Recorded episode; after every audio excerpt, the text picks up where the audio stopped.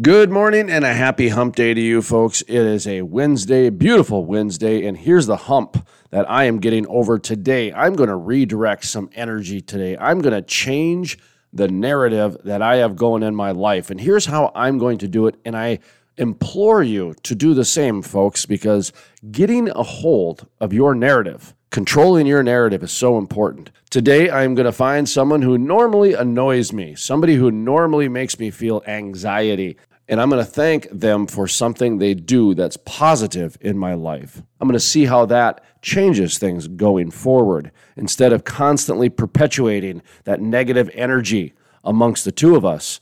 I'm going to redirect the energy and see how that goes. Folks, I guarantee you, I'm going to get a wonderful result. Remember, don't get caught up in the things that you cannot control. Control the things that you can get caught up in. Now, let's get this hump day going. It's time to play hard, work hard. Now, let's play hard.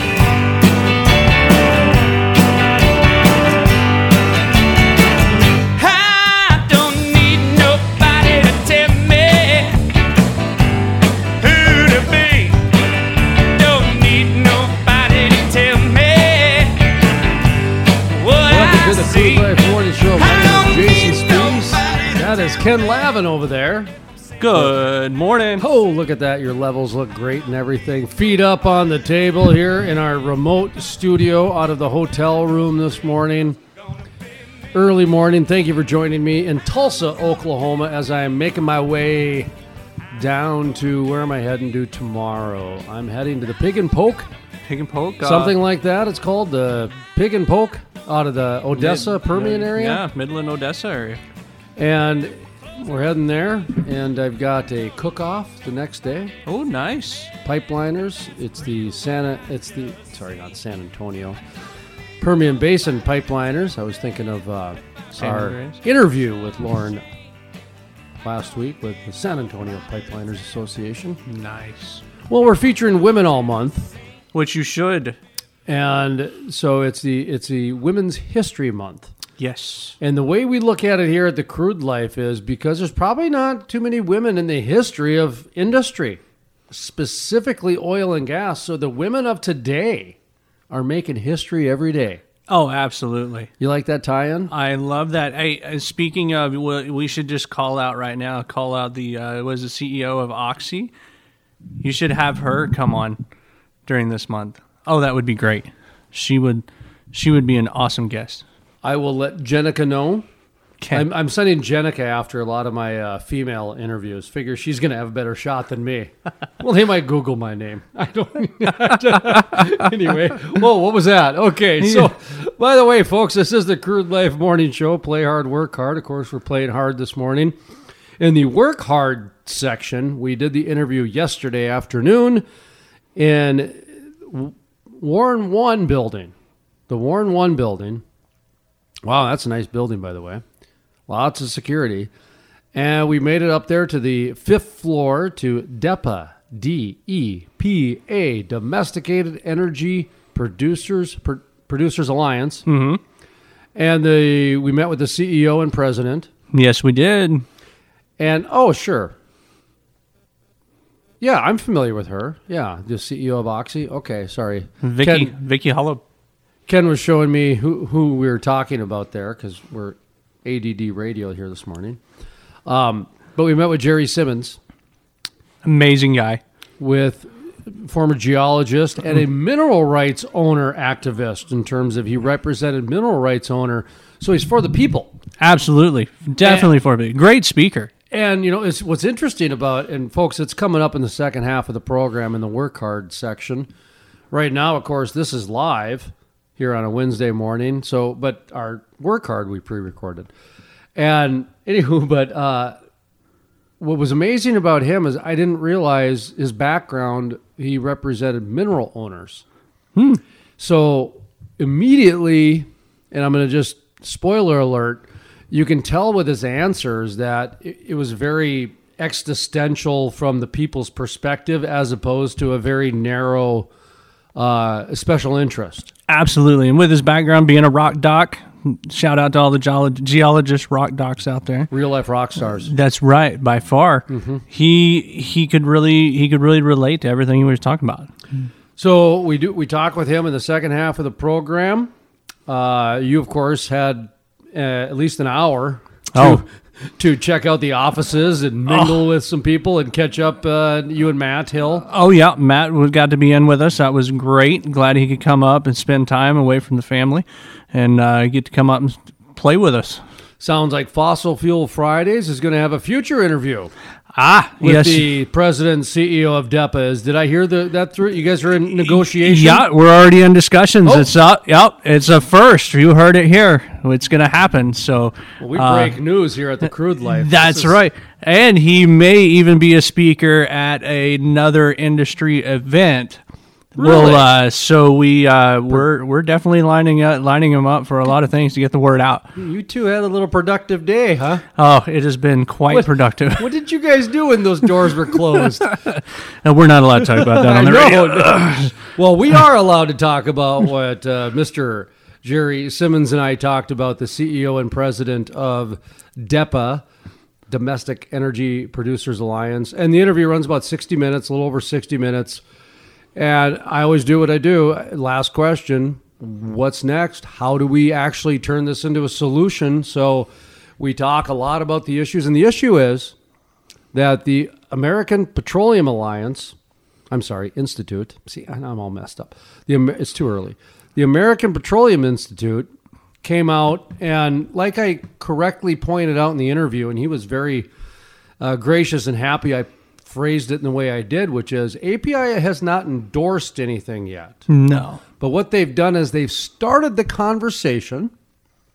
And what I pointed out, and I think more media people should point this out, is they could talk about anything right now. Hmm. Anything.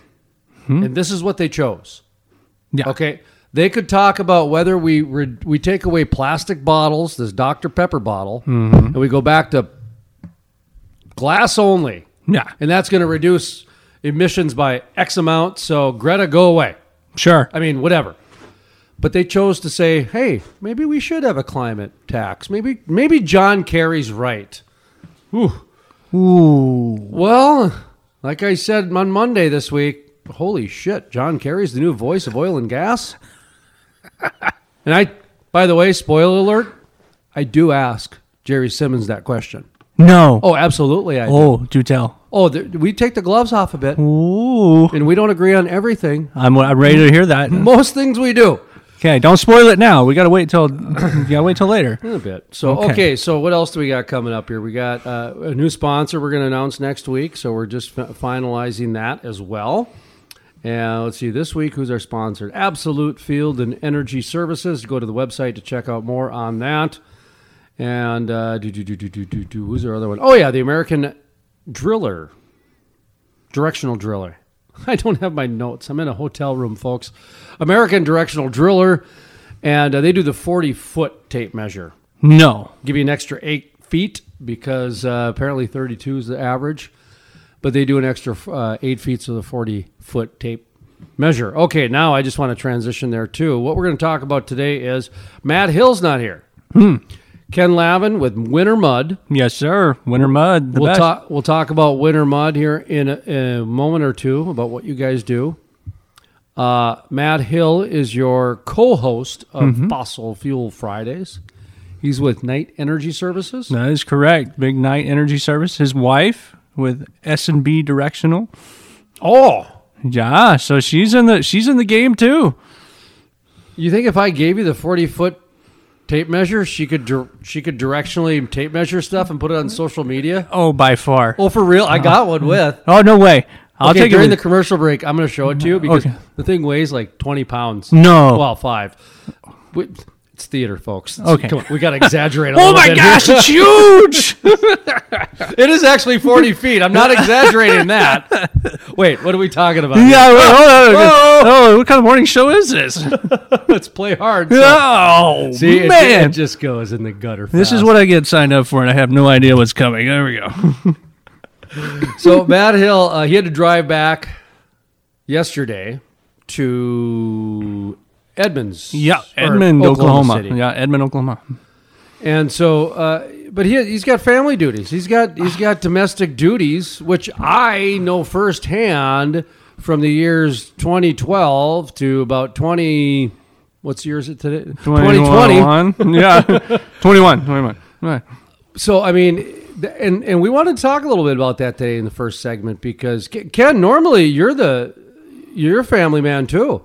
Absolutely. Yeah, I've got a 16 year old. So, And that's the secret right there. When they become a little more self sufficient, you can all of a sudden, honey, I'm going to be home later tonight. you Yeah, know? And, yeah. the, and, and the honey's like, oh, you stay out, boy. That's fine. The kid's taking care of himself. I'm going to go have a cup of coffee, a glass of wine. yeah, definitely a glass of wine for my wife, for Yep, sure. That sort of thing. You know, but when they're a little bit younger, for example, at least in my experience, uh, I, I, I, I can't tell you how many oil and gas functions, how many social hours, how many networks. I actually said to my ex one time when we were fighting about money, sure. okay, I said that, do you understand that by me staying home and not going out drinking with the, the, The boys. the people in town, Yeah. you know, whatever. That has literally cost me six figures. Literally. Oh, absolutely. There's tons. I know in my, the very first of my career, it was so hard to be able to get in and get with that group of individuals because I was I was having to be home. You know, I was being gone and uh, you know missing out on that. And my wife, thank God bless her soul, 17 years later, uh, we uh, she's worked her buns off to work as well and be able to be home at, with the kiddo. And it is hard. I mean you miss out on so much so many inter- industry things. And then we were kind of going to go into this and i'm, I'm going to jump into it a little bit. The guys that are on the rig you're two weeks on two weeks off. Uh, some of them I, I even had a rotation of 21 days on and seven days home. Oh, quick, And- quick idea for an oil company. Give the bonus to the wife. Go on. Oh yeah, touche, touche. It's like just send it straight there. Your wife, your Yeah. husband worked two weeks, and you had to deal with the kids. Yeah, you know, you des- ladies, you deserve so much more. You have no idea. I, I am a big proponent for the ladies. I, I couldn't push hard enough for my wife as she's coming up and through the ranks and doing everything that she's done. I mean, God, I can't say enough.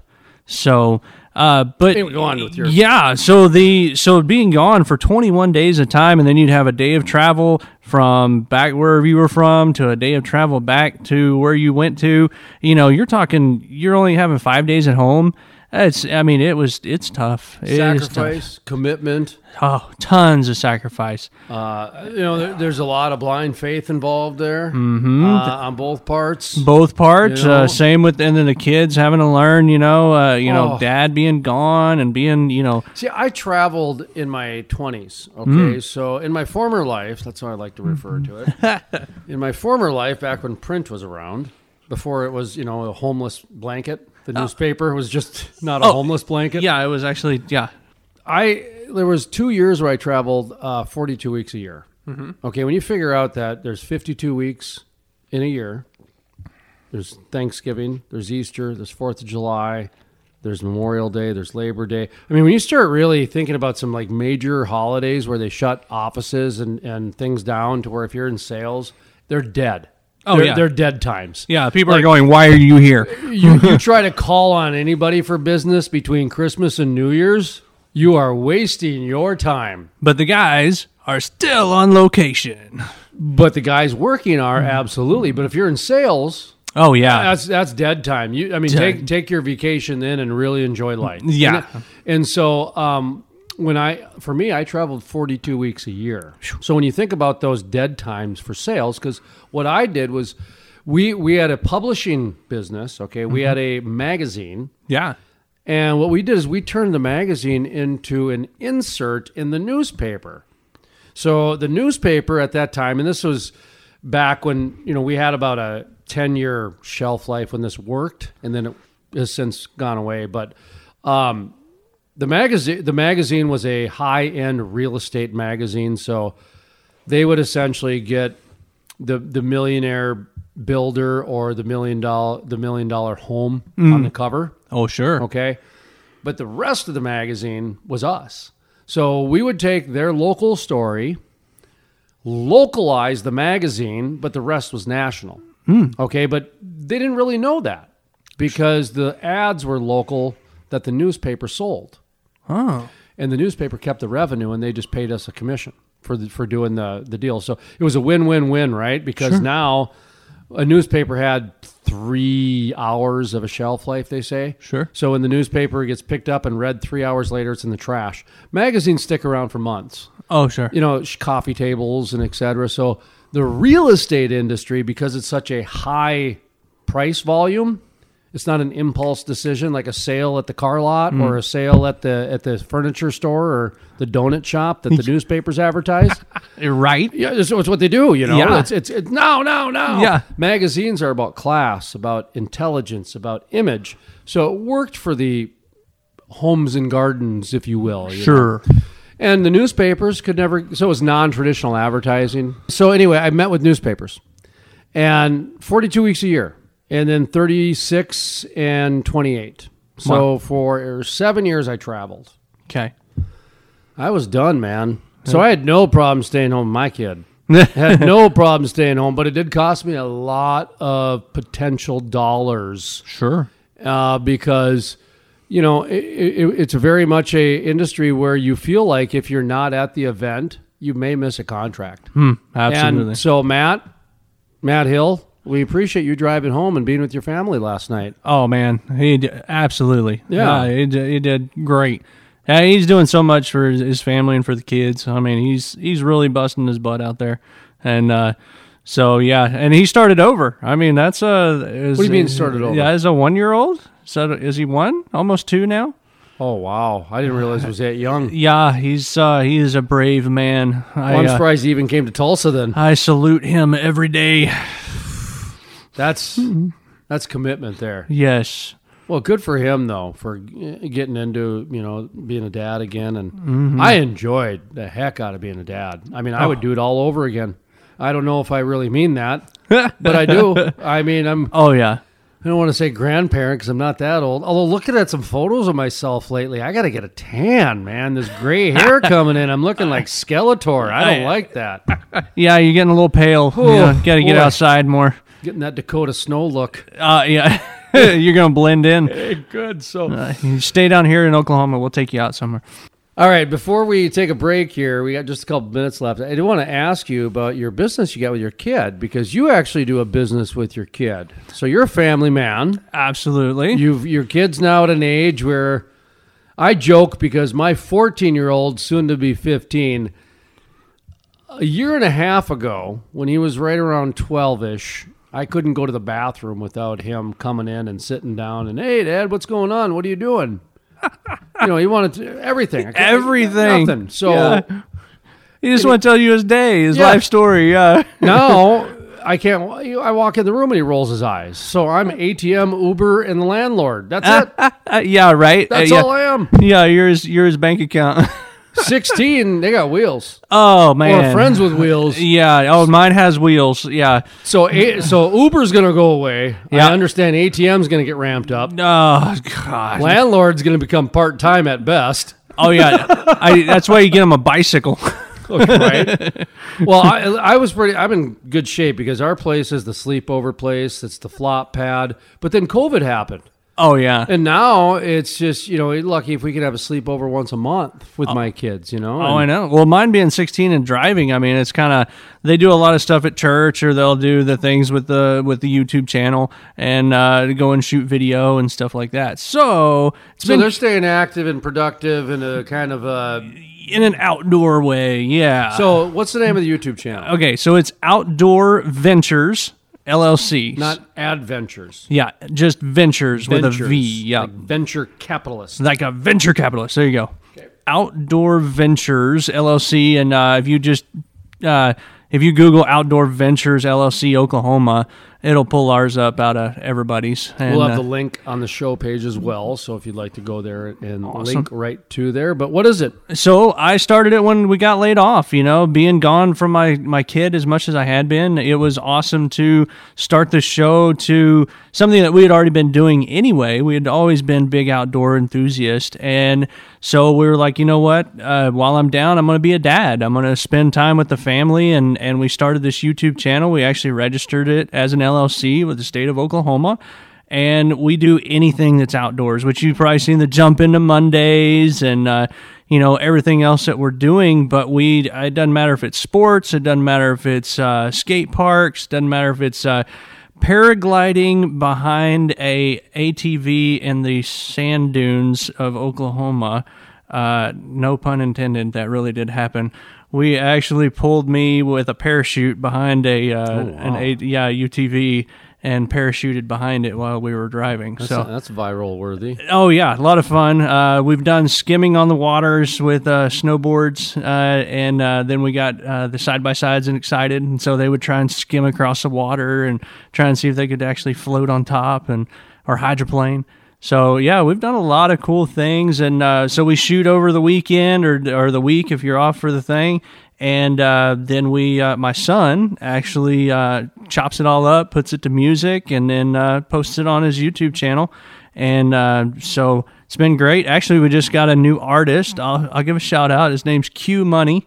Uh, he's on SoundCloud, but he's a he's an artist. He does he does a lot of rap and hip hop in Oklahoma. Are we now to Q in the alphabet is the new prefix? Yep, Q Money. I've heard yeah. this several times now. That's right. Okay, so it started with G Money. Yeah. Oh, yeah. know, there you go. X, and the X Factor, the Extreme. You yeah. know? X gonna give it to So you. So we're finally to Q. Okay. Yeah, we're down to Q. Q Money. Well, we had P Dog for a while. Yeah. Oh, yeah. all right, so making our way through the alphabet, folks. so he does a great job, and so you actually are the one that we just dropped that jumped into Monday. Uh, this Monday, we actually used his song, uh, a clip from his song. Uh, we he was like, "Yeah, man, go for it. I'd love for to be on your video," and so it was pretty cool. So getting a good outreach from from all sides. so outdoor adventure, Outdoor venture with a V. and that is anything outdoor. Anything. Yeah, I, I, here I was thinking camping right away. Yeah, no, we do camping too, but that's just one part, just one. Uh, But you might do a skate park. You said yeah, oh yeah, we did. it's outdoors. Uh huh.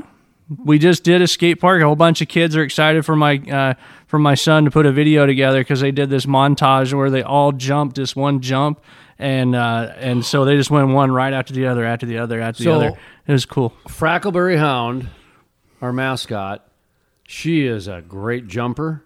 Ooh. Yeah, we're gonna have to next time we ride through town. We're gonna come through and uh, we'll video Frackleberry at the dog park. Yes, we met at the dog. we gotta do it. Yeah, time. we did. We need to do a jump into Monday with And- her. oh, she can jump over my shoulder. no. Oh, she can jump high. Oh, I would definitely In fact, uh, the B- mayor of Bismarck trains dogs. no. Oh, it's so weird because like out of all the different odd connections, we have this like passion for dogs, but his passion is to where he brings dogs to like dog shows, like mm-hmm. best of show dog shows, like show dogs. Yeah. Like I didn't know this. Like I No. look, I look at him different now because of it. Like We're like, whoa. what? No. Oh wow, my mom used to do that stuff. That's like like you collect cookie jars, you know, just something that's like like really bizarre like that. Like what? No, Yeah. okay. You're the best Well, of show dogs? Because I told him, I said, I go, Frackleberry Hound is amazing. I go, you would not believe her jumping ability. Like she can jump over my shoulder, and I, I said, I want to enter into her those contests where they bring them to Agility. sporting good places, and they watch how far the dog can jump into the pool and stuff. You know, Yeah. people love that, and I'm Oh. going, this dog could do it, and I started showing it to people, and they're like, absolutely, and stuff, and so. We got to bring her down. She, Frackleberry Hound, jump into Monday. Okay, deal. Totally a deal. Oh, I am so all good. about it. I'll show you during a commercial break too. Just Okay. real easy stuff. She dances too, like the old carnival dogs with the paws and Yeah. stuff. Yeah, we'll have to do that. Okay, that, that, as well. that- you're gonna have to show me that Freckleberry. All right, so okay, jump into Monday is what now? So jump into money was just a little clip that uh, it's part of Outdoor Ventures. Um, I started Oh, it doing it in uh, yeah, I did it for our oilfield community. So it's like a it's like an advertisement. Yeah, it's kind of a little snippet. So like you don't get the whole YouTube channel. It's just a quick little thing, and it started because you know kids and being a dad, they always want to try and challenge you, you know. And I see he goes, I don't think you could jump over that little creek, and that's how it kind of started. Well, he filmed it in slow mo, and I had no idea he was doing that. Well, then he gets done, and uh, and he was like, "One, Dad, you're totally awesome," which was like the best part ever, right? And so I made it, and then he was like, "This video is awesome." And so we thought, you know how it would be cool to tie it in with our oil and gas industry friends and say, "Hey, you know, let's do a jump into Monday and just literally, you know, so many times we've gotten on these conference calls or Zoom calls or on these, you know, very engineering long, you know, um, meetings. And it's like, you know, I just want something a little fun from somebody that's already in the industry. And uh, so I put that out there and it kind of it started to take off. You know, I had people asking, you know, when are you going to do another one? Well, now I'm actually doing a science behind the jump Oh, and I'm getting some of our engineers involved. Uh, we posted one of those about two weeks ago. Uh, big shout out to Fred Sexton. He was a big engineer for a uh, for a firm in Oklahoma City, and um, so he's he's actually currently looking for work again. But he came out with us and actually did all the math on what it took to make some of the jumps that I've already done and so he actually did all the math behind it and uh, it was really neat i mean it, it actually gets everyone involved of like okay now i see where these jump into mondays make sense and it all comes together now. So it's a lot of fun. It's a lot of fun. He even brought his kids out too so. Do you uh, do you ever check to see what websites your kid looks at or? all the time. Okay, um, are you familiar with the show Jackass?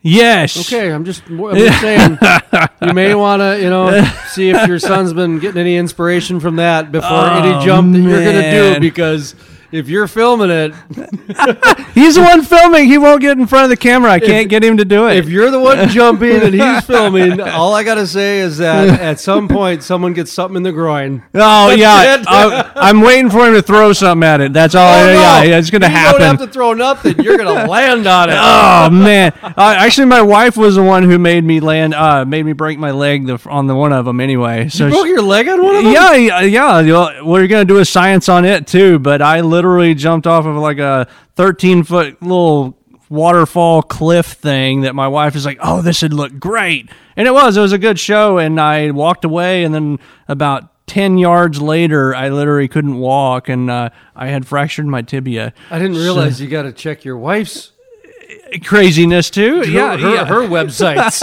I didn't realize that. I, Yeah, I she might have been the one watching Jackass I going. thought she'd be. She's watching Bear Grylls apparently. Hey, by the way, this is laughing. Bear Grylls has a whole staff that checks out to see if there's boulders underneath the cliff before they drive. Oh, and no. he stays at the Embassy Suites. Ah, So- yeah, take take note, honey, please. I, I don't want to break another leg. All right, we'll be right back here, folks. Feel alright. Well, I'm doing okay. I'm here for the moment, you know, and then I'm on my way. I came and I said what I have to say. I just as soon be on my way. Interested in becoming a sponsor? Email studio at thecrudelife.com. Music heard on the Crude Life Morning Show, Play Hard, Work Hard, is by the Moody River Band. The Crude Life, Play Hard, Work Hard, is sponsored in part by Absolute Energy Field Products and Services. Absolute Energy Field Products and Services is an engineering, design, and manufacturer of oil and gas production equipment, refining, and petrochemical processing equipment. They manufacture the equipment with the highest standards as per ASME Boiler and Pressure Vessel Code Section 8, Division 1, and can be designed, fabricated, and tested in accordance with NACE standards. Absolute Energy Field Products and Services. For more information, check out their website, absoluteenergyfield.com. That's absoluteenergyfield.com. The Crude Life, Play Hard, Work Hard, is sponsored in part by American Directional Driller, especially designed for the American Directional Driller to measure bottom hole assembly equipment up to 40 feet. As of release, this product is unmatched in the marketplace. This heavy duty 40 foot tape measure has three measurement scales on an extra wide blade. Pick up this 40 foot tape measure at Amazon.com or be sure to check out their website, AmericanDirectionalDriller.com. The Industrial Forest. It takes an industry to build a forest. Hey folks, Jason Spiess with The Crude Life. Did you know about half the trees planted in the last 20 to 30 years have died within the first year? Lack of watering, transplant shock, special interest groups, poor growing conditions are just a few reasons it takes an industry to build a forest, and that is exactly what the industrial forest does. Sustainability sheds, critical pipeline systems are implemented to ensure the forest survives and absorbs carbon for decades to come. It takes an industry to build a forest. If you're interested in sustainable forests, growing industry jobs, check out theindustrialforest.com. That's theindustrialforest.com. Play hard, work hard. Now, let's play hard.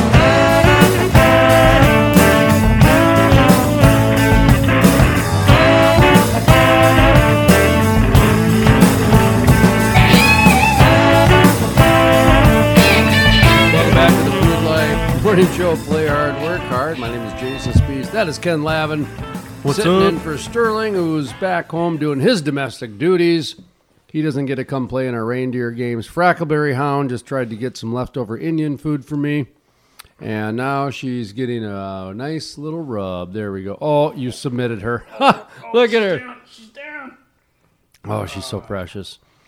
All right, so what are we going to talk about next? Well, we're going to talk about a couple things. First of all, we're going to talk about Fossil Fuel Fridays, and, and I want you folks to know all about Fossil Fuel Fridays and the good work that Ken and Matt Hill are doing. They've kind of taken on a uh, interesting and it's it's getting followed, and people notice it, and I imagine you guys are having some growing pains too. we are. We are. We're growing uh, daily. We uh, constantly getting called for uh, different interviews and just trying to. Are people calling you now? Yeah. Oh. uh, and and Matt, Wow. myself, Boy, Matt. never mind. I take back the growing pain Oh, story. Whatever. No, it's You still. going to start consulting soon. No, no, it's it's actually it's a great thing. It's a great problem to have, and it's uh, uh, the great part. I'd love to say is thanks to the guys that are reaching out and wanting us uh, wanting to be on the show, and uh, more importantly, uh, thank you for working around uh, our busy schedules. Like I said, I'm with Winter Mud Drilling Mud Company, and so.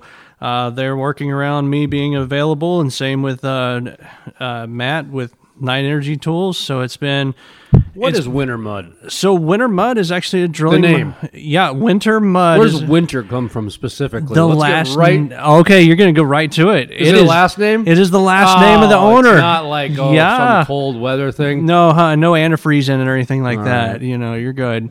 Doesn't have All a. right, uh, go back to fossil fuels. I'm bored now. Okay, I thought it No. was something like interesting beyond. But I will say this: they started back in '82. related to Jonathan Winters. Oh, Um, way back then. see? Now I yeah, there you go. Answered my own question there. Okay. Ah, there you go. but yeah, they've been around forever. Great mud engineers, uh, amazing uh, technical team. So you can't what uh, what areas? What shale plays? They are all over Oklahoma, uh, Kansas, uh, Kansas. Texas Panhandle. Uh, that's where they've really been known for. If you mention Winter Mud when you're in Kansas or in Texas Panhandle Railroad District 10, you will definitely know who Winter Mud is. Railroad District 10. Yeah, absolutely. And then south, uh, southeast uh, Colorado did a little work there. And uh, so big shout out to them. We even have a little sister company down in the Permian. Southeast Colorado. Yeah, That's like uh, Trinidad and yeah. yeah. Okay. What's what's there? Are they doing oil and gas there? Oh man, that was years before I even came Okay. along. All right. Yeah. I thought that was like current. Okay. Oh, huh. Nope. It's been a while. I'm gonna say, boy, that would I know big coal area there. Yeah. Trinidad was And a then- big coal co- uh, town. It was. Yeah, and then back you've in the got, uh, and then we got our sister company down, uh, Buckeye, down in the Permian. So, Buckeye. yeah. Not in Ohio. Not in Not up in the Ohio. Marcellus Shale. no. No. that would make too much sense. Yeah, that, that would be a good fit, though, wouldn't it? So up in the the the Marcellus Utica up there in Ohio, what do you got? The Longhorns. Uh, yeah. right? You put just- the Buckeye down in out- Texas and put the Longhorns up in Ohio. Yeah, switching out the teams here. That's right. Kate Oh. Hornbrook laughed at that joke because she's from Ohio. Outside of that, people are like, "What now?" yeah, I don't get it. He said sports was on Friday only. Yeah. Well, we'd like to talk sports, sports, sports, sports, sports on Friday. So important. You got to say it five times. Oh, right. So that's right, how important sports is. And un- underline sports three times. so sports is underlined three times. and three times is sports is sports. know it. sports. And, okay. You got it. So Okay, so Winter Mud is your day job. it is my day job. That is what And I do. we talked about your hobby in the last section uh, segment with your kid, which is you know slowly but surely, hopefully one day being a father son business when your son is probably in his twenties. Oh, something. of course, always. it's a long play. yeah. I didn't say long absolutely. con. I said long play. No, understatement. understatement. If he wants to make it big, it's his choice. Isn't that the truth? Yeah. You know, I keep telling it to my kid. You start a Twitch channel, man. You start this and that. We'll promote it. We'll figure it out. I'll even be there behind the camera. Yeah. Nah, we just want to watch this and that. No, I just want to be a bum dad. I tell him, I said, don't be part, don't be watching the videos, be the videos. That's what I always say too. I, I say, you know what? You guys could put a video up of you guys just sitting around doing nothing, and Yeah. people would apparently watch that. oh yeah, yeah. What is up with now? I think okay. How old are you? I, I, What decade are you in? okay, I'm 38. Oh, you're not that old. Okay, Yeah. I'm, I'm in four. Doesn't matter. Uh, okay, yeah. once you What say was that fo- last once you number say at the back? forty, they don't even care Yeah, what comes no. after that. It could be forty-one or forty-nine. It's the same. Does it count if I if I married somebody way older than me? Well, no, that's just oh, cool. okay. okay. That's all. So do I get cool points for that? Of course. Okay, all right. It's like Mrs. Robinson cool points. Kidding. There's not that old, but Fossil Fuel Fridays has been great, and Matt and Kimberly Smith, everyone together has just been really, really working it. So Kimberly Smith does Talk Texas oil, Oil. Mm-hmm. And okay, we just want to give her a shout out as well, absolutely. Since we brought her name into the conversation. Yeah, she's the one who found uh, found Matt, and then she found me through the jump into Mondays and everything else, and thought that I was probably the weirdest, most intriguing individual. So that it definitely fits with Matt by far. So Fossil Fuel Fridays, um, the way I describe it to people is a weekly webisode. there you go. Okay. Available on YouTube and LinkedIn. Yep, and then all your other social medias. Okay. Fa- Facebook, Instagram, Twitter, and LinkedIn. Oh, no kidding. Yeah. Okay, now is it hashtag Fossil Fuel Fridays on all these other locations, or is there a different site? Or So those typically are through uh, our name. So they'll be Matt Hill or Ken Lavin. okay, so And- you haven't graduated to the total conformity yet. No, but I So you don't say- have a sponsor, is what what I'm That- hearing. That's what I'm saying. well, we do have a. Uh, I will say that we are in talks right now to get it to be uh, official, official, official. So this is a. It's. I can't. I can't give it away yet, but it's. Uh, it's coming up very quickly. Oh, that's cool. No, that's yeah. great. No, I mean because that, that's where, they, dude, they just printed seven trillion dollars. Uh, half the podcasts in America should have a pod, should have a sponsor by now. Oh, you're right. I mean, I'm being totally serious. I mean, you got the Jacksonville Jaguars owner Tony Singh or whatever his name is, Sheik, Tony Sheik. He's doing fu money to the WWE now, signing all kinds of contract. He brought in the Big Show and no. oh yeah, he's trying to revive that old uh, NWO WWE rivalry again. And so when I started seeing that the uh, like I say the fu money's coming out, Oh yeah. People got money to spend, folks. Wow. People got money to spend now. Not everybody does. No. Well, if they do, hey, I've got something that they could definitely get behind if they wanted to. Because Are you? So you guys are looking for a sponsor? We are. We Okay, actually. no. This is for Fossil Fuel Friday sponsor. yeah, Fossil Fuel Friday sponsor. Pitch it out, baby. Okay. Pitch it out. All right. So Fossil Fuel Fridays as a whole, yes. And then also uh, to go into that, we really want to try and get something that would really bring our industry to the forefront. And something that I've been watching for years and years and always wanted to be a part of is the Gumball 3000. Okay, now Gumball 3000. 3000. Is that the new Nickelodeon show with uh, the banana and the rabbit and the. Because that's Gumball 2000. Okay, hold on. I'm going to think something in your tay and time. How about the Cannonball Run? Now No, you're an asshole. What do you mean in my time? That was before Oh, my I time. did it! I did it! Oh, I bring it up Dude, I'm not that old. Oh, yes. Okay, but I okay now I'm getting you. Yes, Uh, what was the Cannonball Run. one? Um, yeah, Rat Race. Yes, rat race. Okay, yes. It, uh, Mad, Mad, Mad, Mad, Mad, Mad, Mad, Mad World is another one. yeah. Okay, uh, Maximilian. Ma- what is it? Maximilian. That was uh, another one. Yeah. So it's it's been kind of a a reoccurring movie like uh, um, what's a Star is Born, right? Yeah. So that's been redone five six times. Um, Cannonball Run, Mad Mad Mad Mad World, Rat Race. Mm-hmm. This is like real life, is what you're saying? Real life. Okay, so it's not the Nickelodeon cartoon. No, no. Real deal. I love I mean, you're going to have amazing cars, amazing sponsors. And, you know, I thought it would Okay. be great to go ahead. So it's cars, It is cars. And so not I. gumballs. No, the real nice cars. Okay, I'm strike two on my Yeah. assumptions. So going from Toronto, Canada, Okay, uh, and then traveling all the way to Havana. Georgia. Ah, nope. Cuba. Oh, Yeah. oh, this is like an Iron Man race. Yes. You got to go over water. Yeah, that's right. Okay, And- now why are you bringing this up? By the way, I brought it up because I thought it would be a great thing to really inundate our industry into mainstream.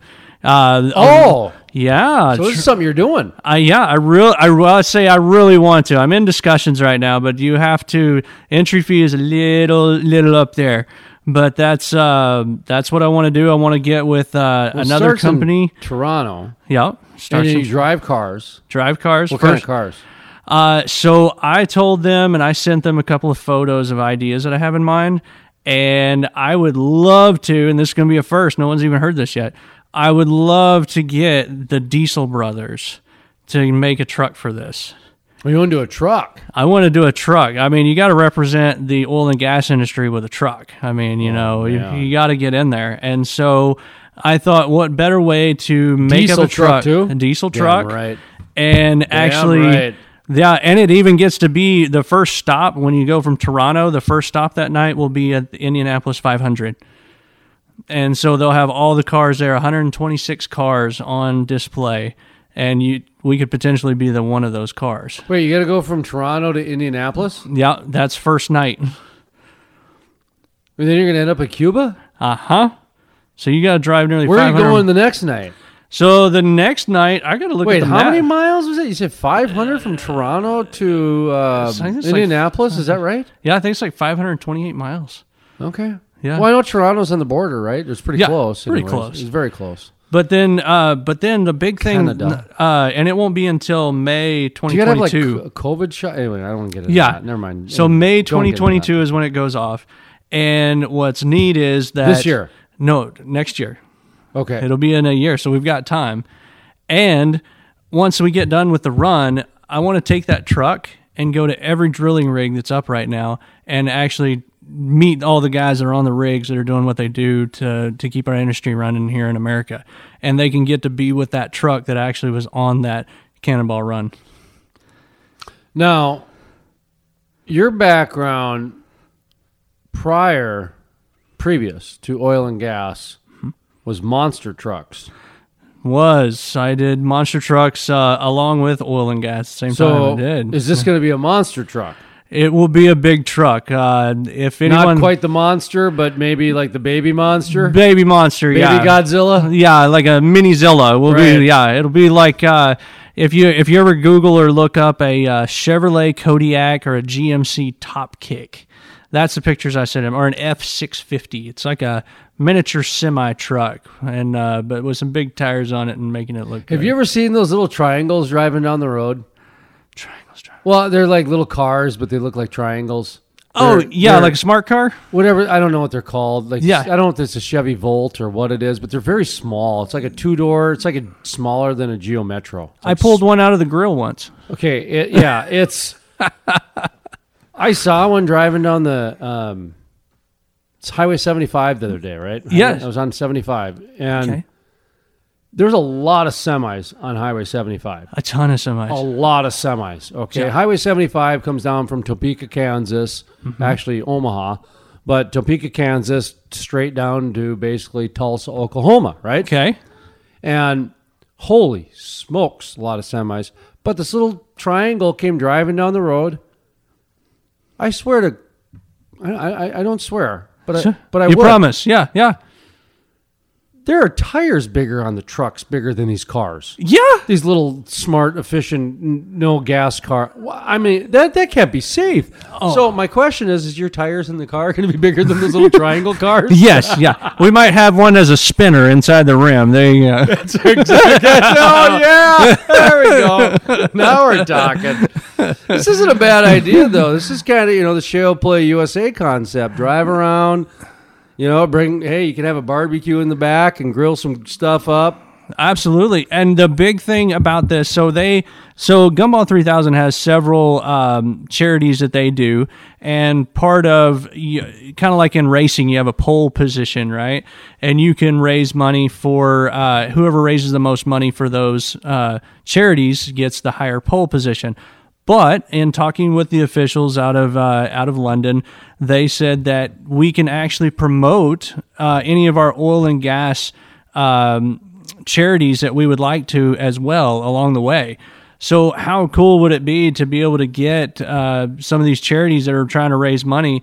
We can actually present and show them on the on the tour and on this uh, on this drive. So, I, I think it's got a lot of win wins. I know it's completely crazy and out of the norm, but I think that's what the oil and gas industry needs is to get into the mainstreams. I mean, we're there. We're talking.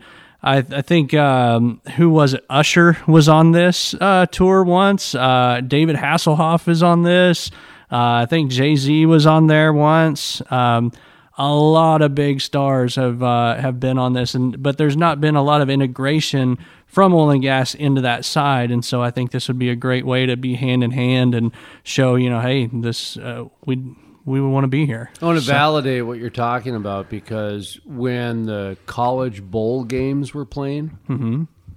I uh, wanted to do a segment, uh, trivia segment actually, or just a talker segment, as we call it in the biz, talker segment, about past bowl games sponsored by oil and gas companies. And I, I, I went and I found a, a website, I think it was a Wikipedia website, that listed all the bowl games Okay. from I think 1988 to current when they started sponsoring the, the bowl games. And there, I don't even think there was three. I don't even think there was three oil and gas companies total. Not Exxon, not BP, not Shell. No. I mean, and we're not even talking about the the little regional guys here, whatever Jerry Jones's company is. Mm-hmm.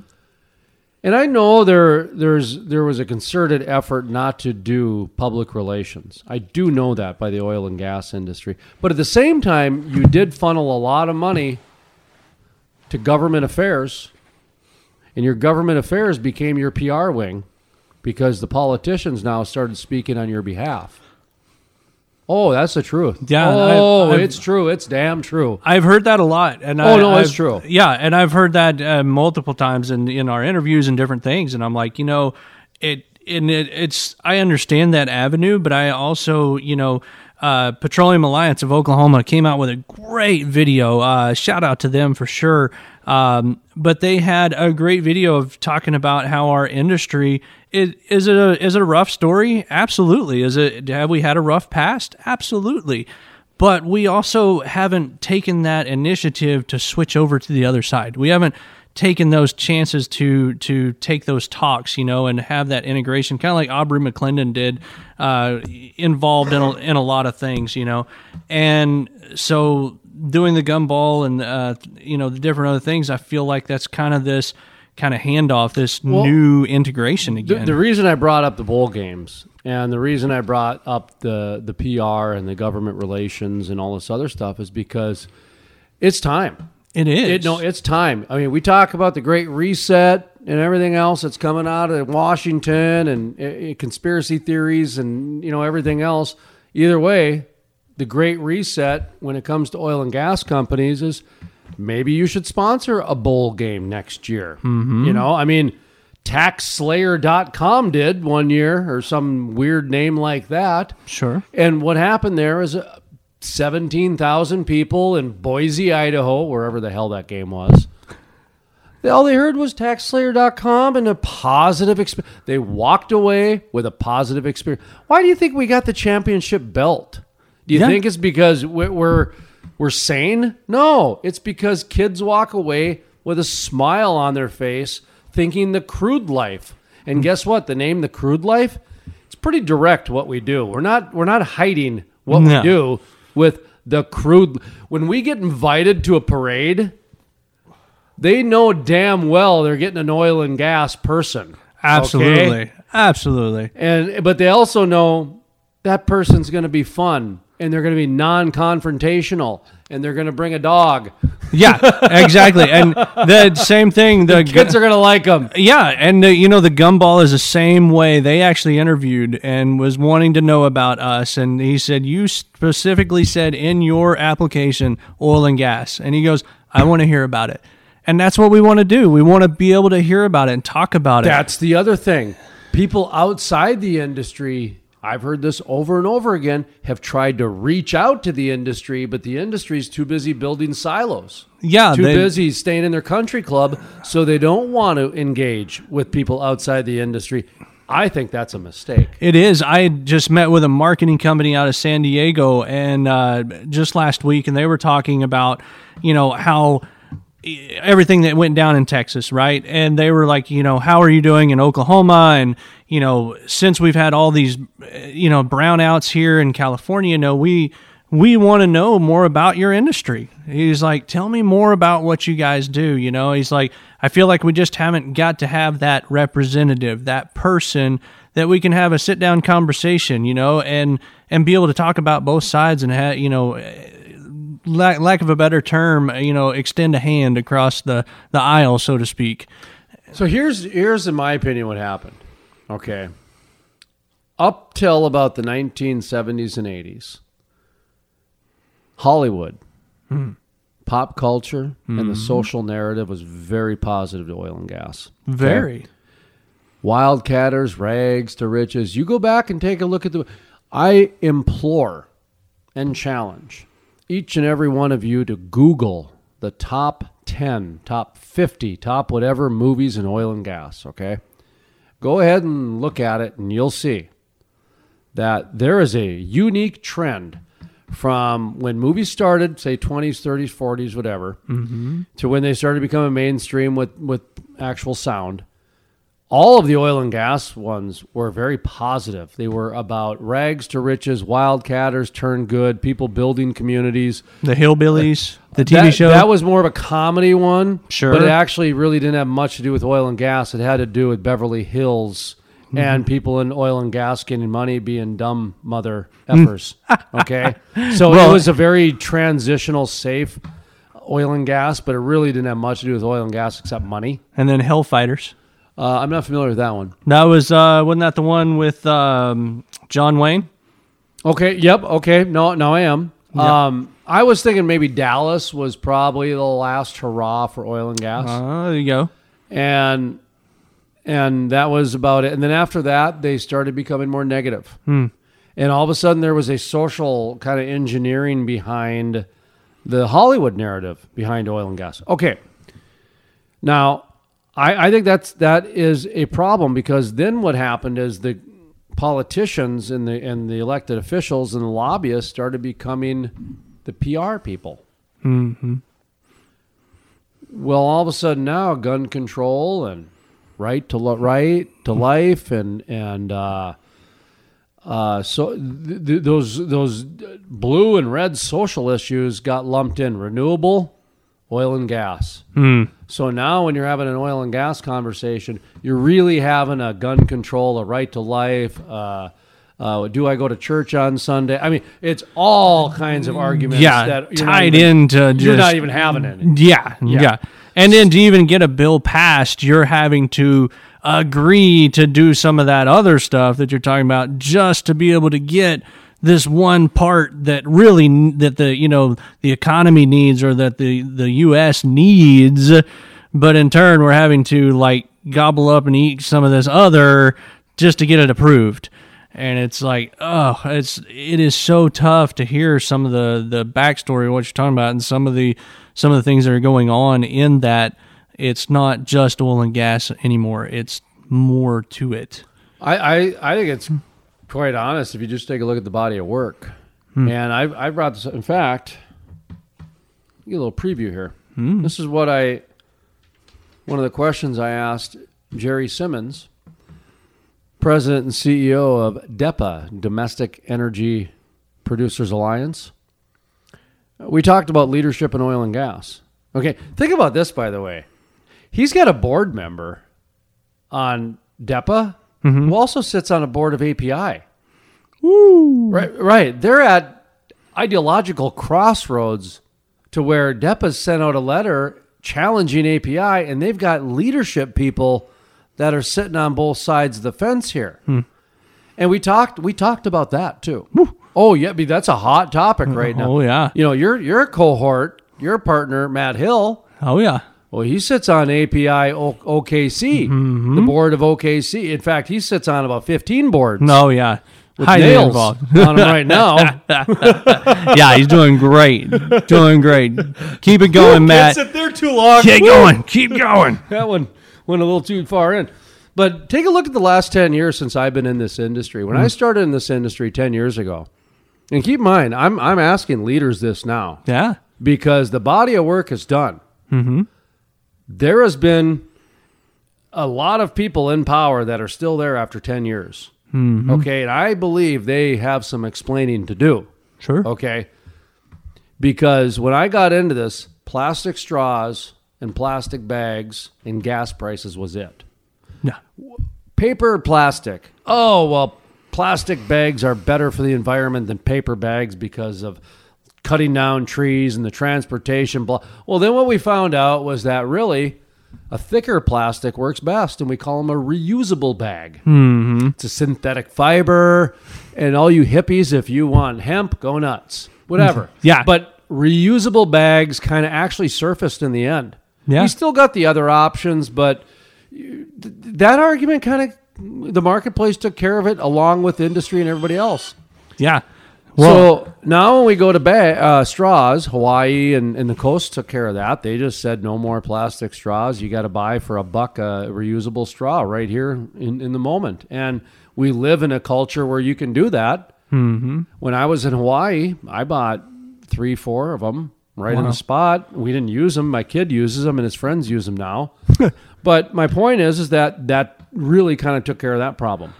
Gas prices, tough shit, folks. That's just up and down. It's going to happen. You know, that's that's the way it goes. I, I, think that's probably the most unpredictable thing. I've never figured that whole gas Oh, price thing out. and it's getting to where the the lows, the highs and lows are closer together now. So that was ten years ago. That was really about it. That No. was that was the complaints of the industry. Outside of that, the oil and gas industry at that time mm-hmm. really wasn't political. Okay, not too much. And that was after the BP spill, by the way. Yeah. Okay, and Exxon. But my whole thing and what I truly believe is that Exxon and BP, the amount of things that were done after to correct what happened. May, uh, okay. yeah. Move on. oh they were so awesome. That, that's called evolution, folks. Okay, so we go from plastic bags and straws and gas prices to I was in Colorado and I'd stay in Fort Collins and I talked to people in the breakfast bar and they would all of a sudden, seven years ago, start looking over their shoulder before they said they worked in oil and gas. And I thought, mm-hmm. oh, why, why aren't they just openly saying this? Okay, this is odd. Well, then all of a sudden the next year, Bernie Sanders and Elizabeth Warren start talking about we're going to ban oil and gas. I'm hmm. like, what? okay, this is now on a public platform at a hmm. presidential level. Now, these aren't presidential candidates, but they're keep getting invited to the debates. So eventually, this is going to make its way in. So I started adding this in my speaking circuits.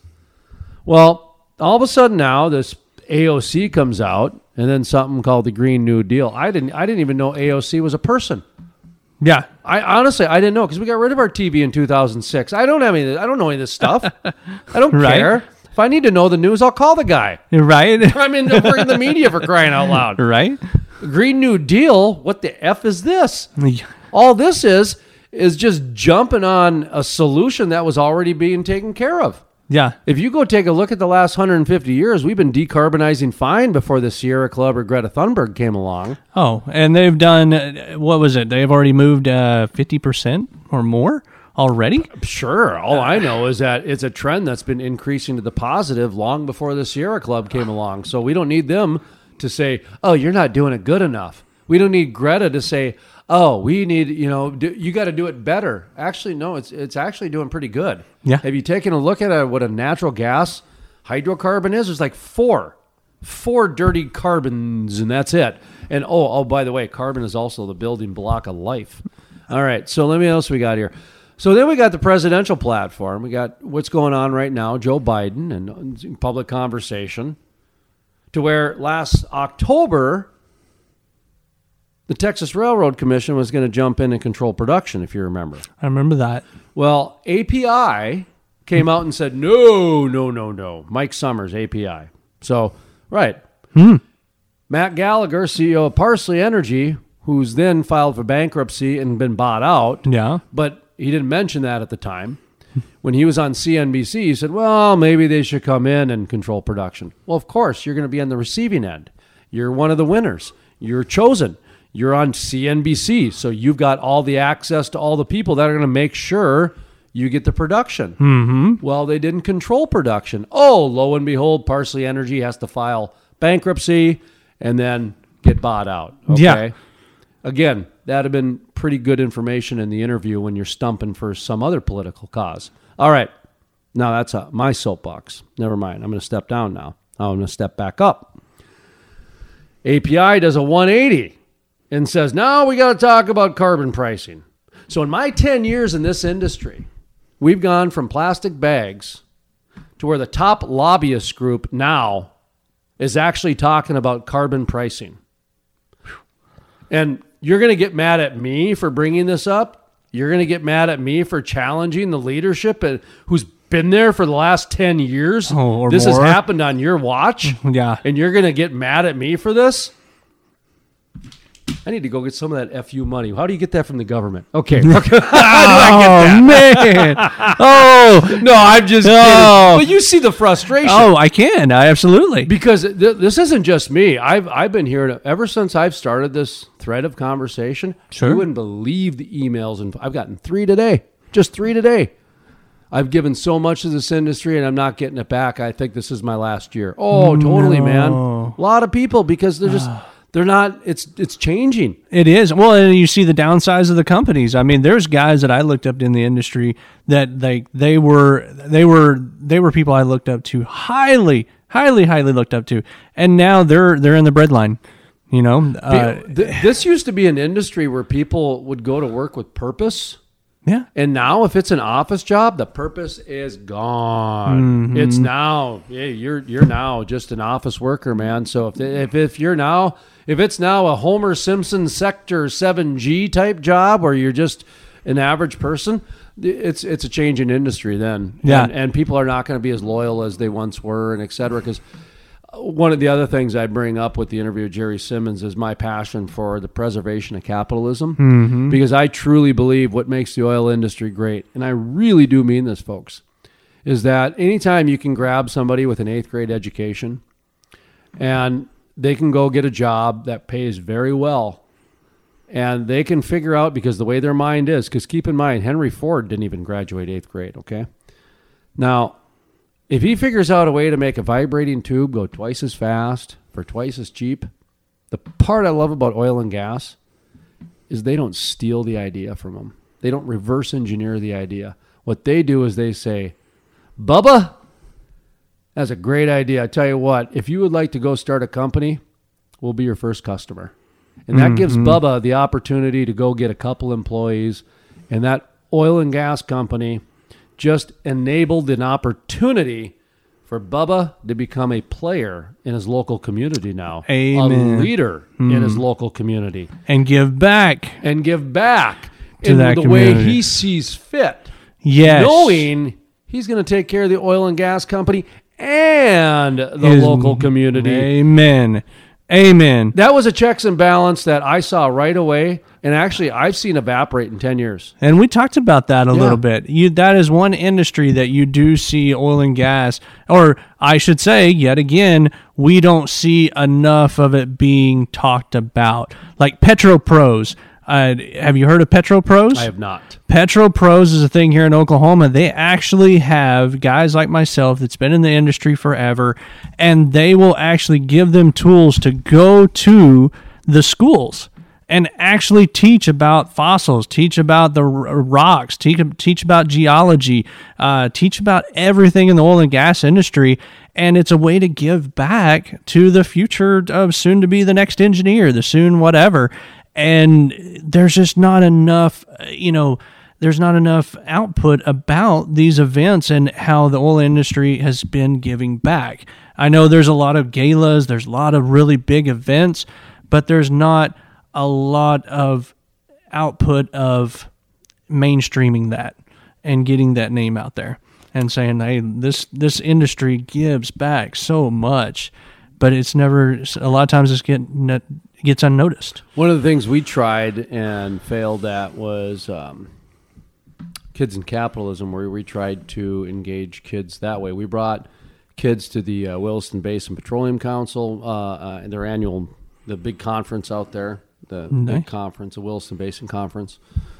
Um, we set up interviews with Harold Hamm and oh, yeah, Great guy, by the way. Marathon Oil. I mean, we you know we we introduce these kids to all kinds of different things, and um, we it was interesting because we took a different approach, and it worked really well with the kids, but we just could not get it funded, and because it was a it was outside the box, it was a totally it was something that they had never thought of, and I don't know what the deal was, but. So, for example, we'd bring the kids to a rock concert.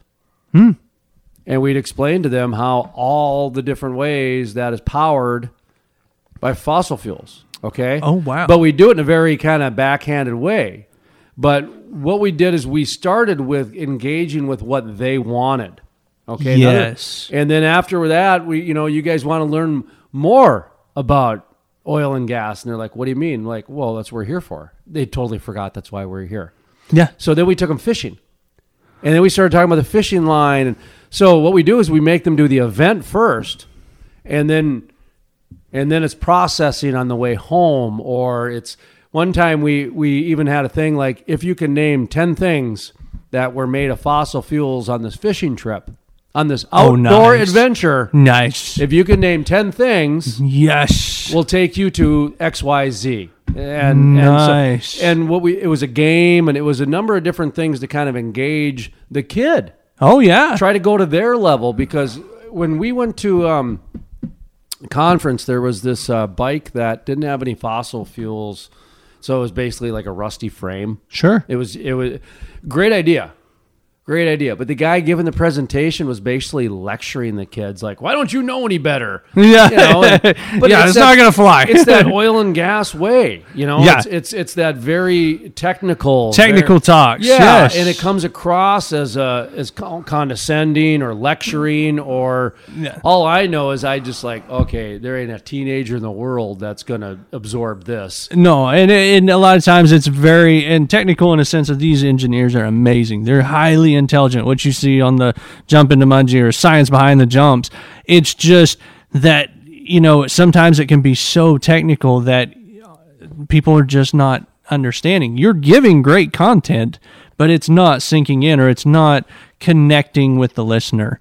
And so that's that's what like I said the the uh gumball and the everything else that we've talked about that's what I want to try and get our industry to start talking on that level, getting to where the connection is making, you know, is is getting to the end users, getting to the other voices that are out there that may not know or understand and actually connect with us. So I'm going to challenge anybody listening out there to where are you directing your resources?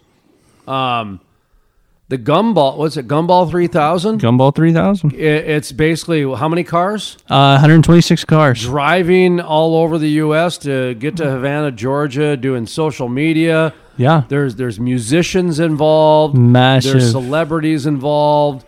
It's it's kind of a, a, a it's a crazy event. Yeah. It's a crazy event. Yeah. And God bless you for it because that's what oil and gas needs. It does. And one of the other things I tell Jerry Simmons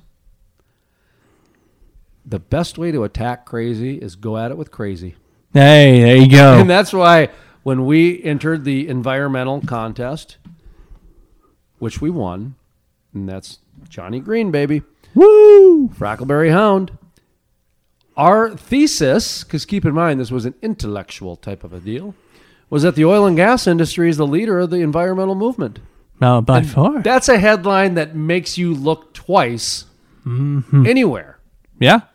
But if you can argue it articulately, hmm. and if you can have facts Mm-hmm. and give it to people who care about facts, that's important these days. Absolutely.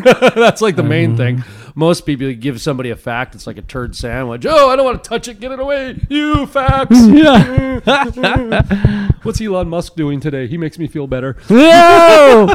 How about Bill Gates? He makes me feel better too.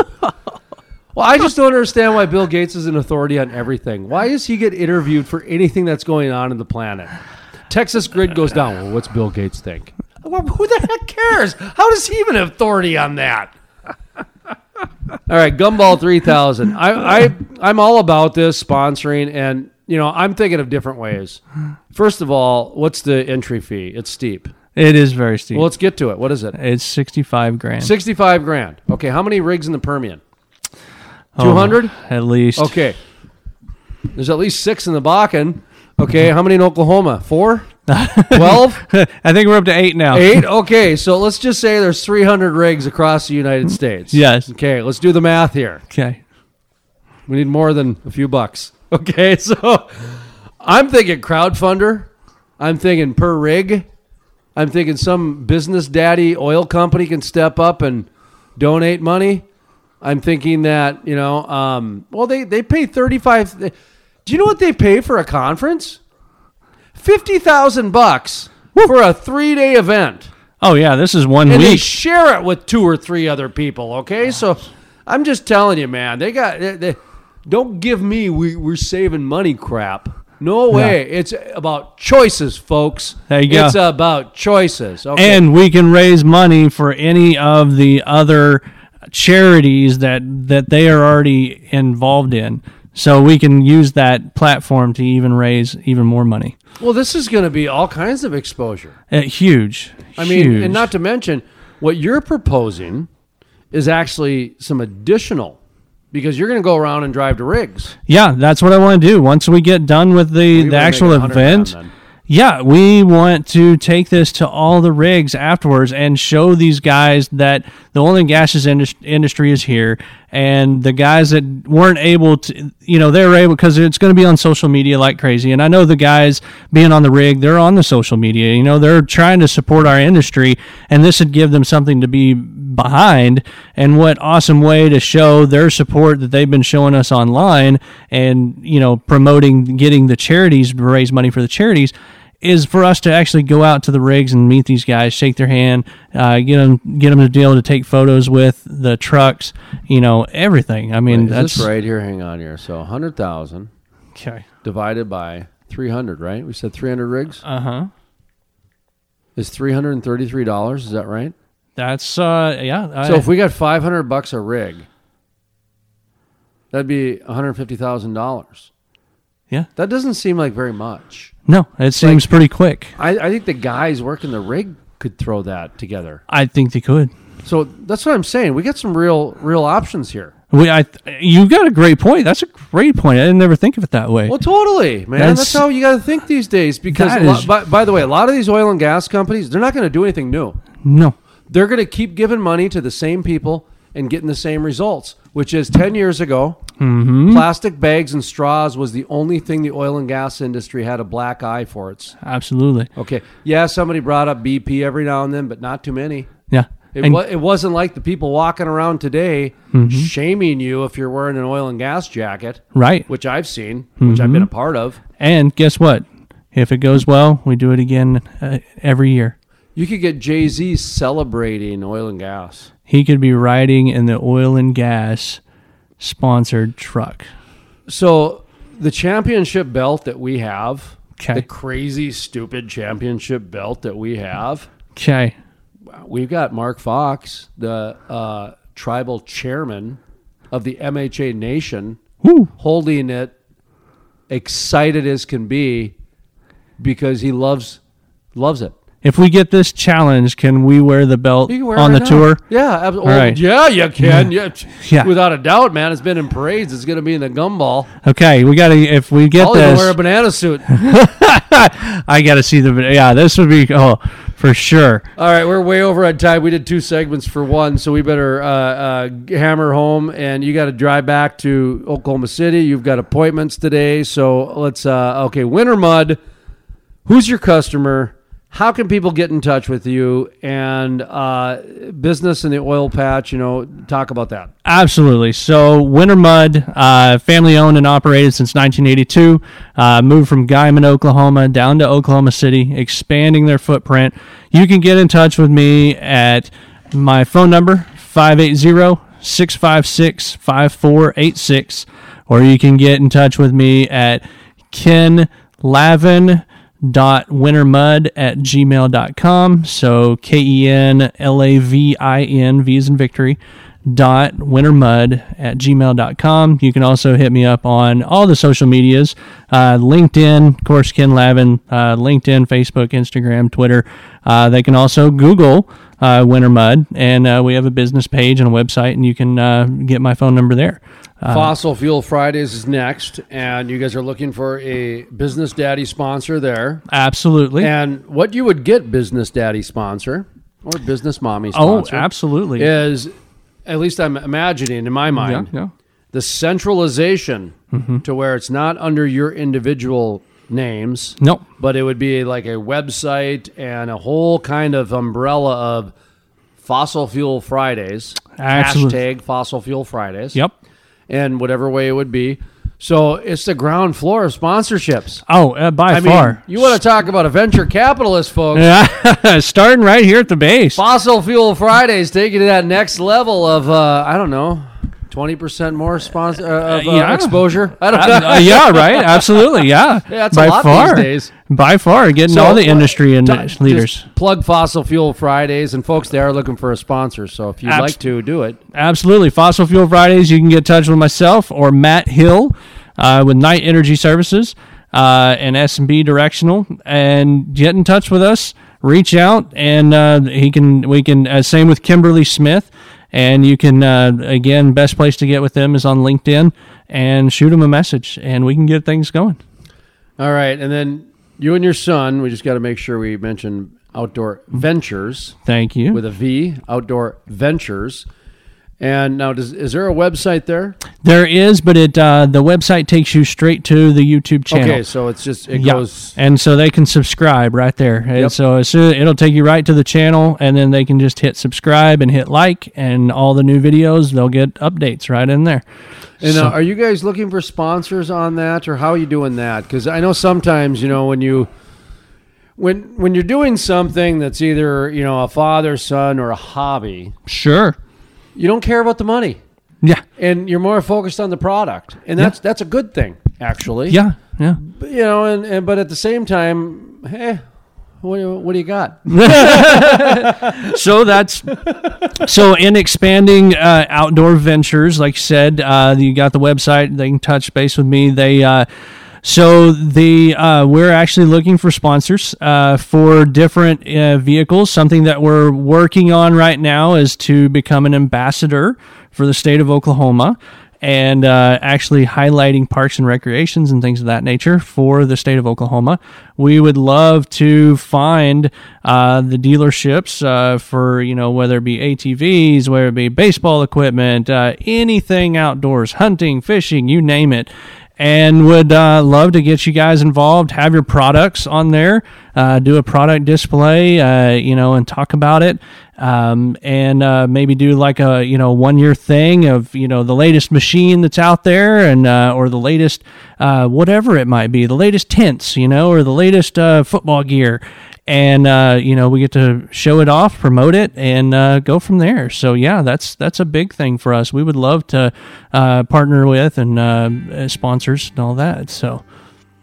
Well, it sounds like you got a lot on your plate, man. I don't know how you get your sleep done or anything along those lines, but uh, Absolutely none. I, I didn't think so much. But well, I appreciate the you know the help you've given me when I come to town and the hospitality and you know kind of the we kind of work together when we can on certain things and. Um, I know you guys are going to be interviewing DEPA coming up in the future. Yes. In negotiations and scheduling talks, if you will, but uh, introductions were made and things were had. So I'm, I'm glad to see that uh, the networks are continuing to grow and the Well, conversations are having. And Well, don't forget your network, the Crude Life. Thank you very much, Jason, for everything that you've done and, and getting all of our companies uh, mentioned on your show here today. Uh, we couldn't thank you enough. So I want to definitely, definitely want to tell you thank you to all your followers, all your viewers here. So well, all three followers are very happy to hear that. So, all right, we're going to end on that note. Jerry Simmons with DEPA coming up next. Anything you want to say as we end the show?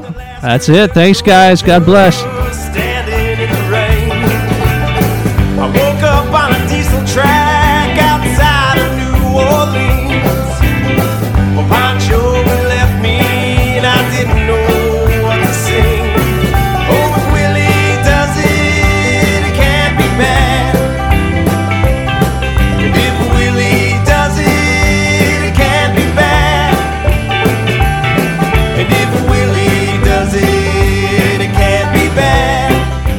Interested in becoming a sponsor? Email studio at thecrudelife.com. The music heard on the Crude Life Morning Show, Play Hard, Work Hard, is by the Moody River Band.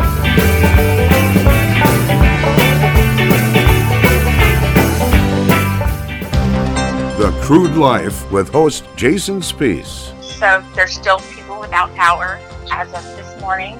You know, right now, I think there's uh, very limited driving out there in West Texas. They're generating about 5% of the power today uh, in, in Texas. sensitive microphone because I just poured a glass of water because we don't have running water here yet. I mean, this is this has been uh, a very trying week for a lot of people across the state of Texas. Uh, there are, and, and let me just say this: I, I'm sorry that so many Texans were let down by their grid.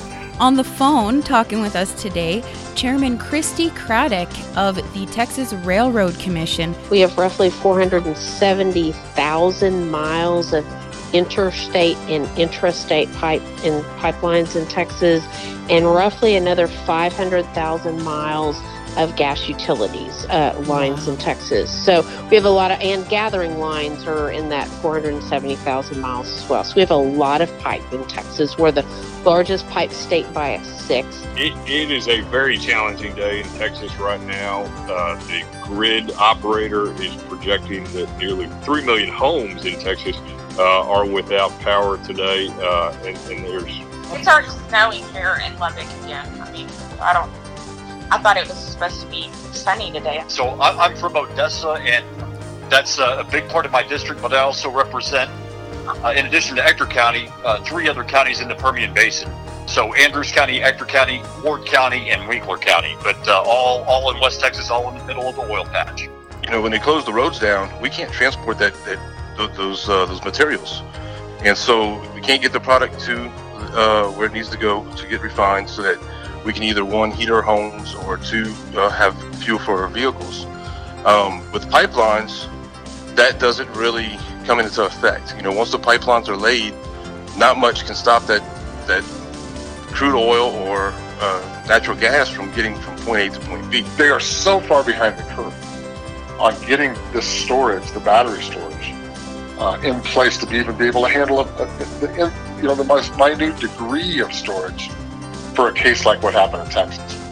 And now, it, you know, there's going to be a spotlight on that. and just an incredible impact. We saw nearly 30 gigawatts uh, come offline yesterday. Half of half of the lodge went without water since Saturday. On Friday, the Railroad Commission uh, took quick action. I know you recently had Chairman Craddick on. We'll have water for until 5 p.m. and then we'll be off again for the night. On Friday, I sent a letter asking the Public Utilities Commission of Texas to rescind its order authorizing uh, these uh, uh, generator, these generators or these providers to increase the rates. You know, I don't know that's true, but I don't think I'd want to be in a hospital in Dallas, Texas on a, on life support and know that wind energy is going to be my source of keeping that machine running, right? JP Warren reporting from uh, Houston, Texas at 9:12 a.m. Uh, I don't even know what day it is right now. I think it's Wednesday. Uh, we ran out of water yesterday. I've had maybe three hours of sleep in three days.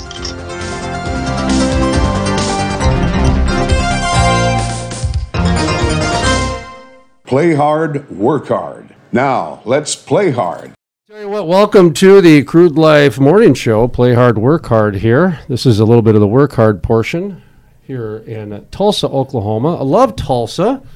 Tulsa's a nice city. It, uh, I usually give it as an example of one of those cities that uh, really went their own direction and allow. And that's that's a great example of how oil and gas allows a community to build it based on its own local culture and that sort of thing. So.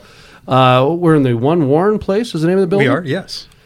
Jerry Simmons, Yes. CEO and president of DEPA, DEPA, D E P A, Domestic Energy Producers Alliance. Domestic Energy Producers Alliance. And one might ask why we need DEPA when we have a federal government.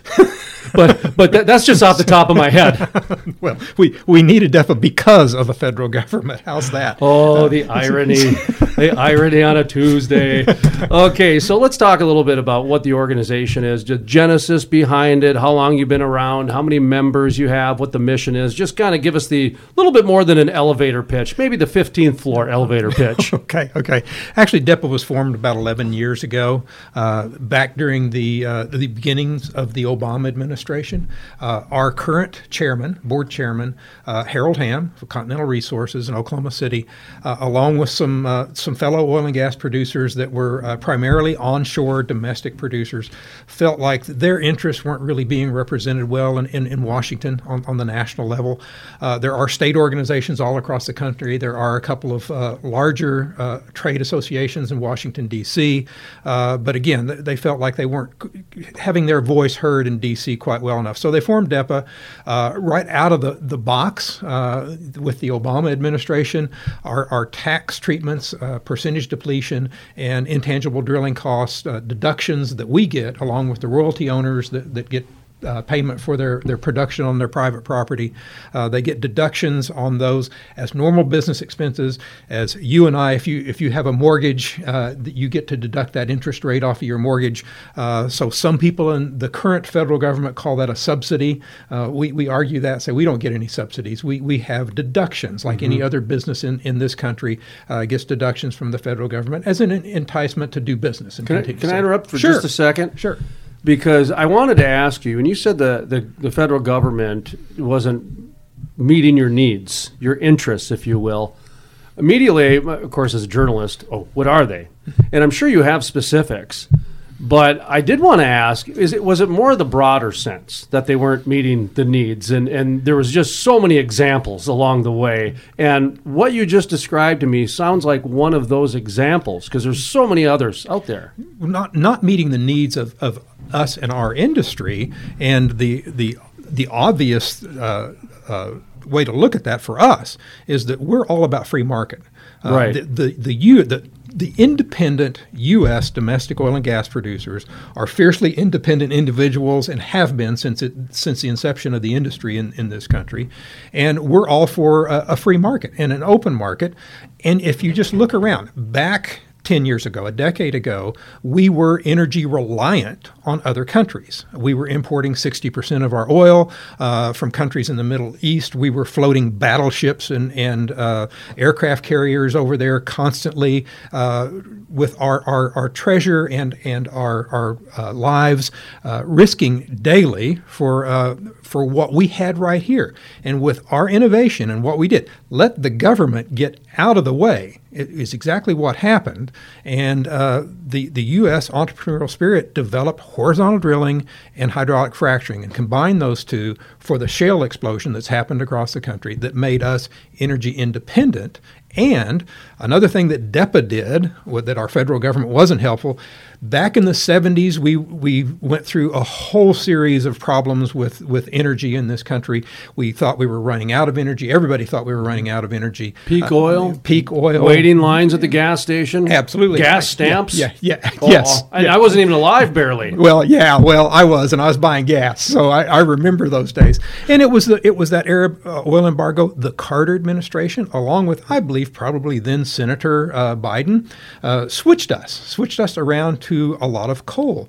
So, folks that want to talk about CO two and what's going on in this country and coal plants, uh, that all started in the 1970s, and it expanded through the 80s, uh, and now we're reversing that trend. We're we're now producing more natural gas, more natural gas uh, plants, and uh, we've reduced our CO2 emissions in this country. Again, letting the government get out of our way and let us do what we do, which is provide energy for the American public reliably and cheap, which is what folks want.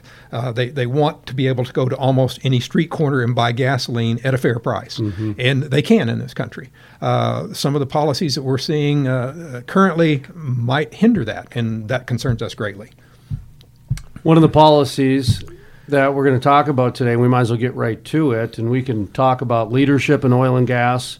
We can talk about connecting with the industry, as well as you know what's next for DEPA and how you can participate and get involved and get active. In fact, we, we I brought in a board member from a, a API chapter here in the state of Oklahoma for you to have a conversation with them because th- there was let, let me tell you how I found out about this carbon pricing because I didn't believe it. I, I we, we do a news segment on a we do a morning show now um, with the uh, crude life because you know we, we wanted to be a daily voice for the industry so that hey we're not going to hit them all right? You know some are going to be duds some are going to be good but at least if there's a consistent voice for the industry that's something that's that the industry needs. So part of our morning show is a news segment. And we we came across this news story and i don't read these news stories. I have somebody read them to me my producer and kind of my reaction this and that and i'm and i kept going wait back up. What did he say? What now? And i go if i'm interpreting this right i go api is in favor of carbon pricing and is going along with the narrative john kerry is trying to create. And so my exact words were and i apologize for anybody with the virgin ears right now but i said John Kerry's the new voice for oil and gas. Holy shit! like I, I was like, eh, so the next day, I went back to my producer Sterling and co-host, and I said, "Did I read that story right? Give me that story again." Because I went and I read it, and he said, "No, you're right." And then you guys came out with your letter, so I felt like okay, my craziness was somewhat validated. So, uh, with that, I hand the baton off to you to describe uh, your reaction, how you guys came about this. And what we're talking about, folks, is uh, the, the American Petroleum Institute, API, came out publicly and started the public conversation about carbon pricing. With all the conversations in today's world that we could be having, it is very bizarre to me they chose that. Yeah. And and that we'll just start there because I don't think they've endorsed it. I, I don't you know there's some there's some legalese here I want to avoid because I'm sure they got big attorneys. Right. I just want to say, in my interpretation, I think they started the conversation, and that's never a good sign. Yeah, that's actually to be fair to API. Yeah. uh, you're absolutely right. Okay. Uh, uh, so last week, uh, a week ago yesterday, the Wall Street Journal had a report. That's what it was. That um, that API's executive committee was exploring the idea of carbon pricing and support of the U.S. re-entering the the Paris Climate Accords. And uh, that's what we took off on with our press release, and that, that two pages uh, that that you obviously saw uh, was that we. And again, it, it- to be fair, a week later, it's still not an official API policy. Okay, but they are having the conversation. They, they obviously are having the conversation because since the Wall Street Journal report, they haven't come out and said, no, no, we're not considering that at all. And since we did what we did, uh, we've heard from at least one API member that said you shouldn't have done that, but but didn't deny that that's what they're talking about. So the the idea here is that you you look at the interests of the people that are that are apparently in control of, of API. I think they're the large multinationals uh, that are, are, mostly controlled by Europeans and uh, and domestic U.S. oil and gas producers. And w- on this issue, we are we are obviously diametrically opposed mm-hmm. to one another. API is an outstanding organization. They do fantastic research. They've got you know banks and banks of people that do research on a daily basis that we, as a, as a small U.S. trade, can't do. Uh, so it, it's wonderful to have them there. Uh, we disagree with them on this issue. And if they're going to uh, come out with a, a, an official API policy on carbon pricing, which is another word for carbon tax, then we're opposed to that we're opposed to the Paris Climate Accords as well. It punishes this country and the citizens of the, not U.S. oil and gas companies. Okay, if you, we get into Paris and we keep going down the road that the Biden administration has us on, what's happening right now? What's happened since November? Oil and gas prices are going up. Mm-hmm. I, I, think the last I saw, gasoline prices have gone up uh, almost fifty percent uh, since the election. I, I, think there was a spike in there, but I think it's a steady 30 to 40 percent that they've gone up. And does that harm us? Our folks are making more money than they, they made in all of, of 2020 during the pandemic when, when oil prices were in the, the 20 to $30 range. So, no, this harms American consumers. And that's the thing that we get upset about is we want folks in this country to have reliable, inexpensive energy because we, we have it, we have the resource, and there's no reason not to provide that to the American public. Carbon pricing, carbon tax. Um, I, I, really don't know the difference between the two. I, I, actually tried to research this topic and I fell asleep three times. It's, it's a very complicated. It's a very uh, layered, but it's also it, it's very subjective too. Right. at the core, there's a lot of subjectivity that is past as fact in order to move it along, if you will. Right. And so I got that issue. There's that. My other issue is uh, it's at the end of the day, it almost seems like it's going to be a tax on the poor, on the middle class, because if you have to pay more for your goods and services, and you have to pay for specifically your heat mm-hmm. and your gas, where this is going to be taxed the most, is my understanding. Right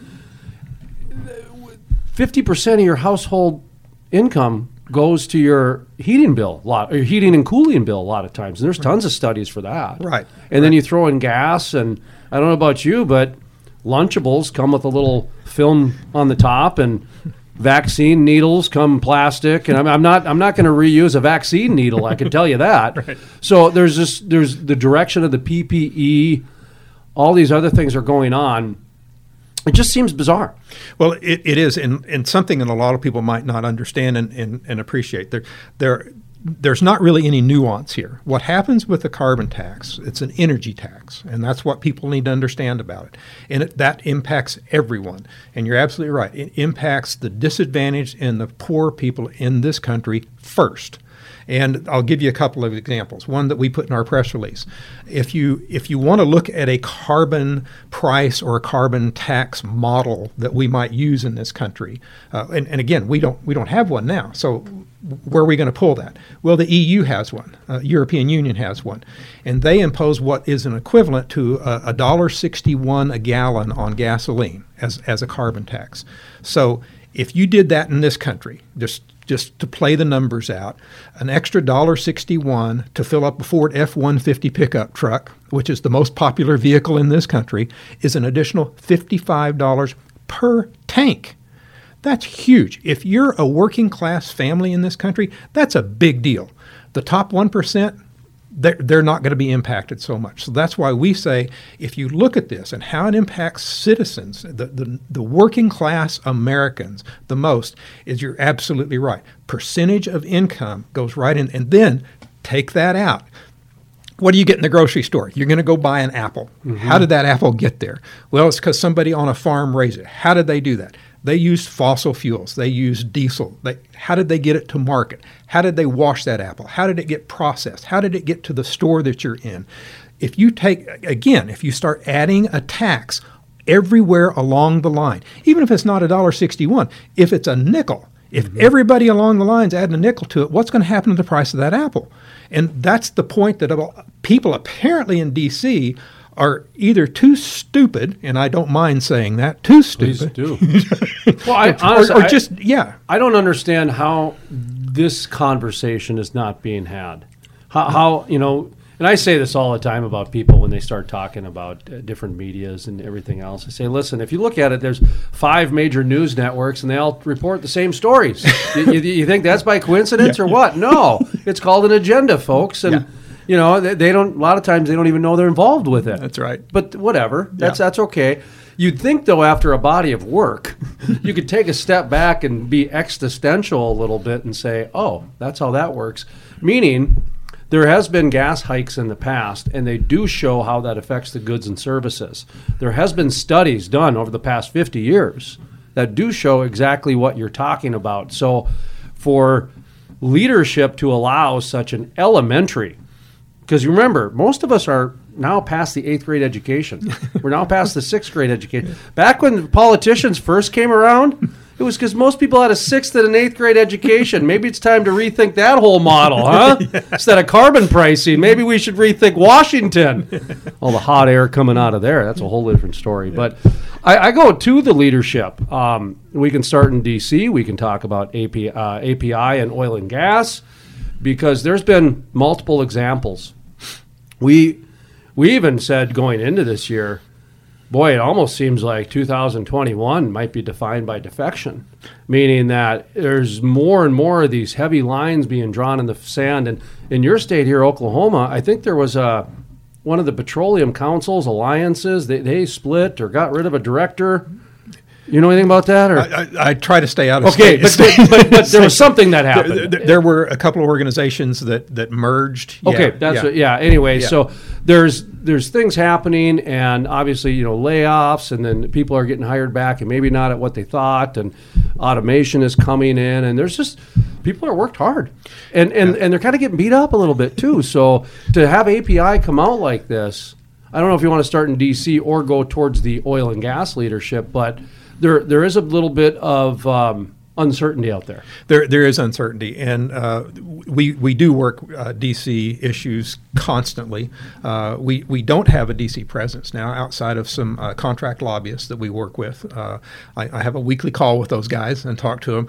Uh, of course, right now DC shut down, so there, there's there's no sense in in us going up there and trying to have a conversation with uh, staffers or you know or, or representatives. Um, but Sitting there talking to the big old Lincoln statue, huh? there you go. That's about all you can do That's- these days. That's about it. Probably and- and further, though. th- I don't know. Then you might. I don't know. You, might, could- you have to stand six feet away from him. I don't know. But you got some staffer over there making you wear a mask to talk to the Lincoln statue. Yeah, maybe. I could see Uh, it. I yeah. could see it. Anyway, so- but uh, but yeah, in, in DC we've got um, we've got friends obviously from the oil and gas producing states uh, that are on our side. Uh, we have uh, we have and that's not just Republicans. There are Democrats as well.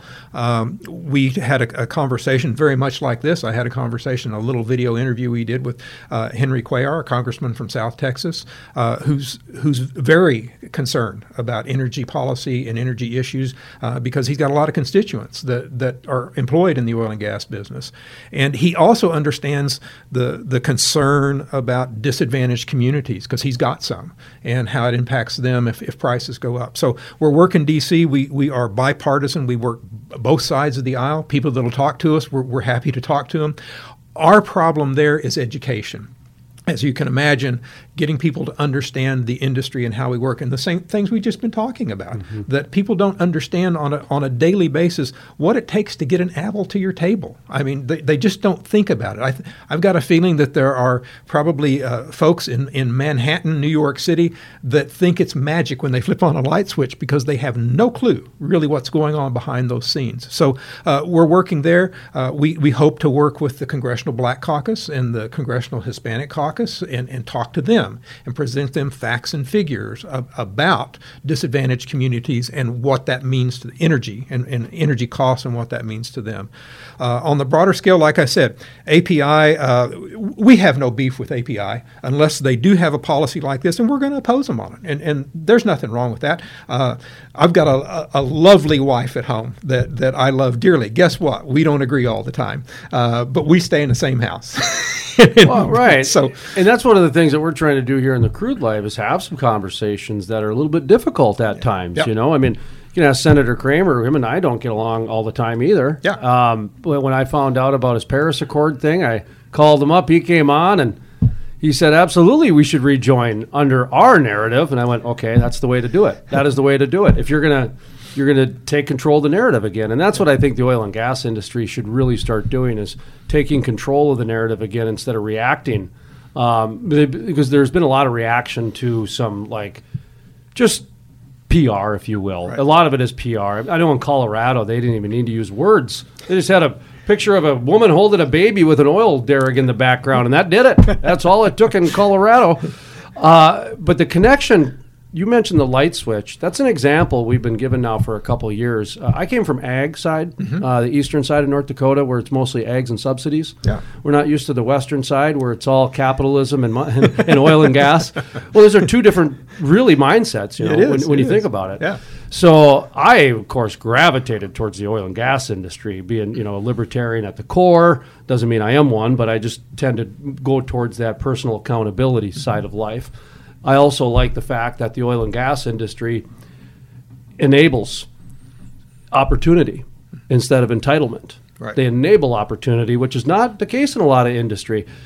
I was, I was, I, I like to give the example. The oil and gas industry is probably the last industry where a guy with maybe an eighth grade education can get a job, and he can figure out how to make a vibrating tube go twice as fast for twice as cheap, hmm.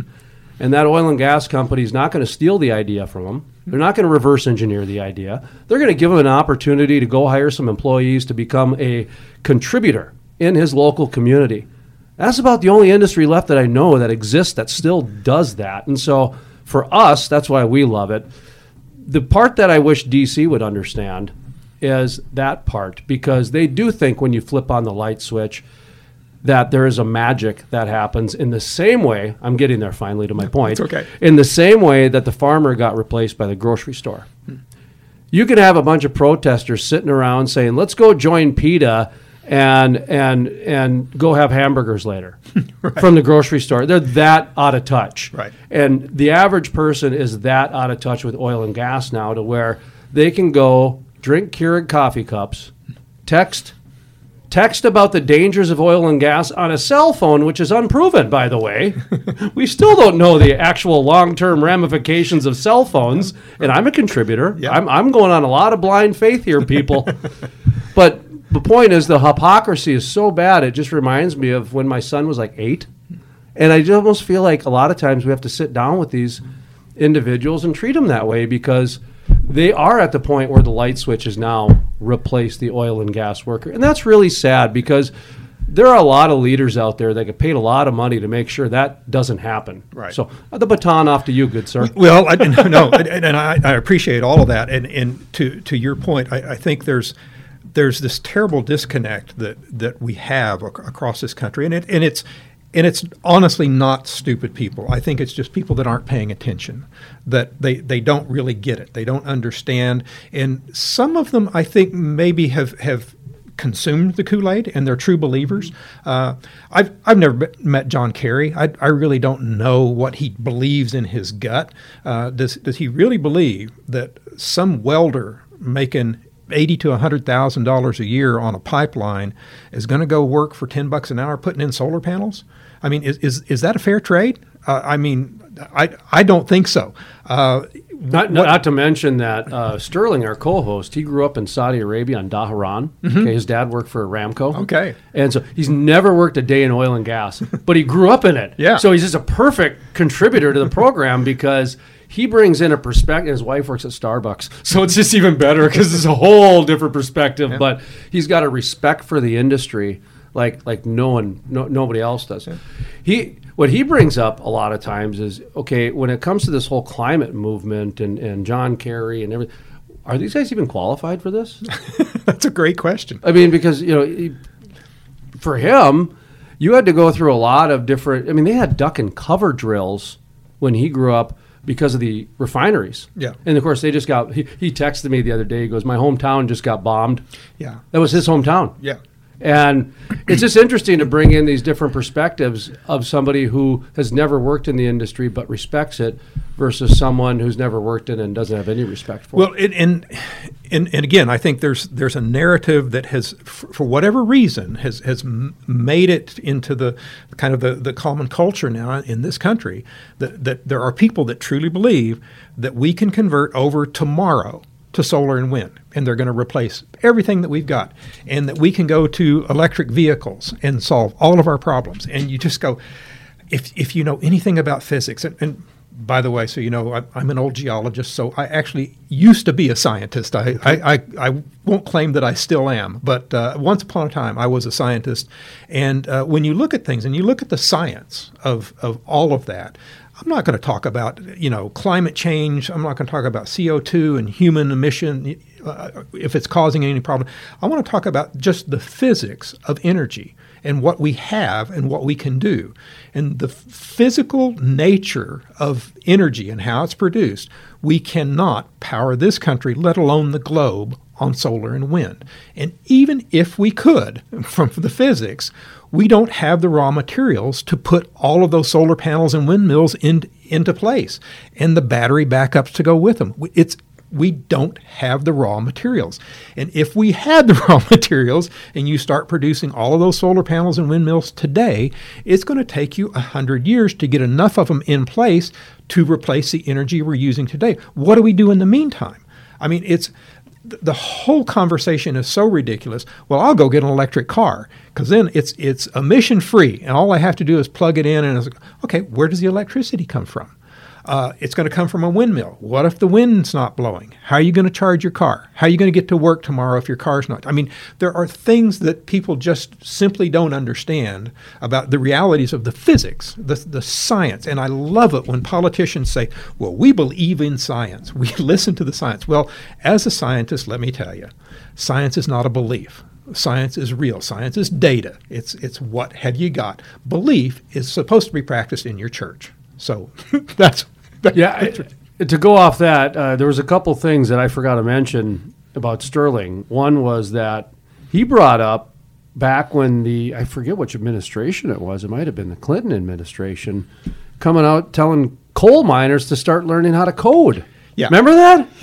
ah, go code. Yeah. That was their answer. Just go code. And that's what I feel like that when when John Kerry and Biden and mm-hmm. then they came out and said go do solar. I was like, are you kidding me? Yeah. What that is a that is a heartless thing to do. That that is actually kind of that's just rank prejudice at the end of the day. it is. Uh, the other thing, uh, the physics. Now, I don't know if you get into Moore's law or not, or Moore's theory. Yeah. Do you know about that? Yeah. Okay.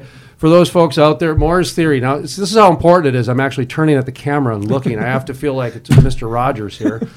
So Moore's law is, in a nutshell, I believe it's 18 months or Yeah. 12, 12 or 18 months. Every 18 months, the speed of a processor doubles in speed. And it also reduces in size by double. So it's get twice as small and twice as fast. So a lot of this is based on that whole mm-hmm. theory is that we're just going to magically come up with some sort of super conductor that's going to allow all this stuff to happen. I, I get that, mm-hmm. okay? Moore himself, who Intel was it the founder of Intel? so, yeah. Okay. Yeah. Founder of Intel came out and he said, "I, I hope I'm wrong soon." Mm-hmm. this was back in like the 2000s or something like that because we were down to nanotechnology at that time. Yeah. Okay. So I don't know if Moore's law plays into this, but I do know the whole banking system ran on circular cardboard punch cards in the 80s, so anything's possible. But I've always been told a megawatt of coal cannot be replaced by a megawatt of wind. That although it's the same megawatt, it's really not the same. Is that true? yeah, it's it's not the same, and it's it's called energy density. Okay. So you with with coal, you have and and, and uh, give a shout out to, to the nuclear industry. Yeah. With, with each of those, Renewable. You, you have that's right. You have a, a, a storable very dense energy source. And storable that means that you can have it on site. So if your if your reactor or if your generator is located here then that's where you can put that energy source. And when you need it you just pump it into the system and, and it's right there.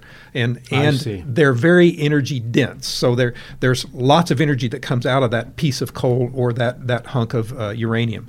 Uh, where with wind you generate it somewhere else and you send it into the system and people keep talking i actually saw a story today where there's uh, tesla's going to make a battery that's going to power uh, backup power for uh, some town in texas that has 20000 homes good luck with that. Uh, I don't think that technology exists quite yet, or that battery is going to be the size of that town. I just, uh, again, it's it's it's the the energy density and what you can do with it.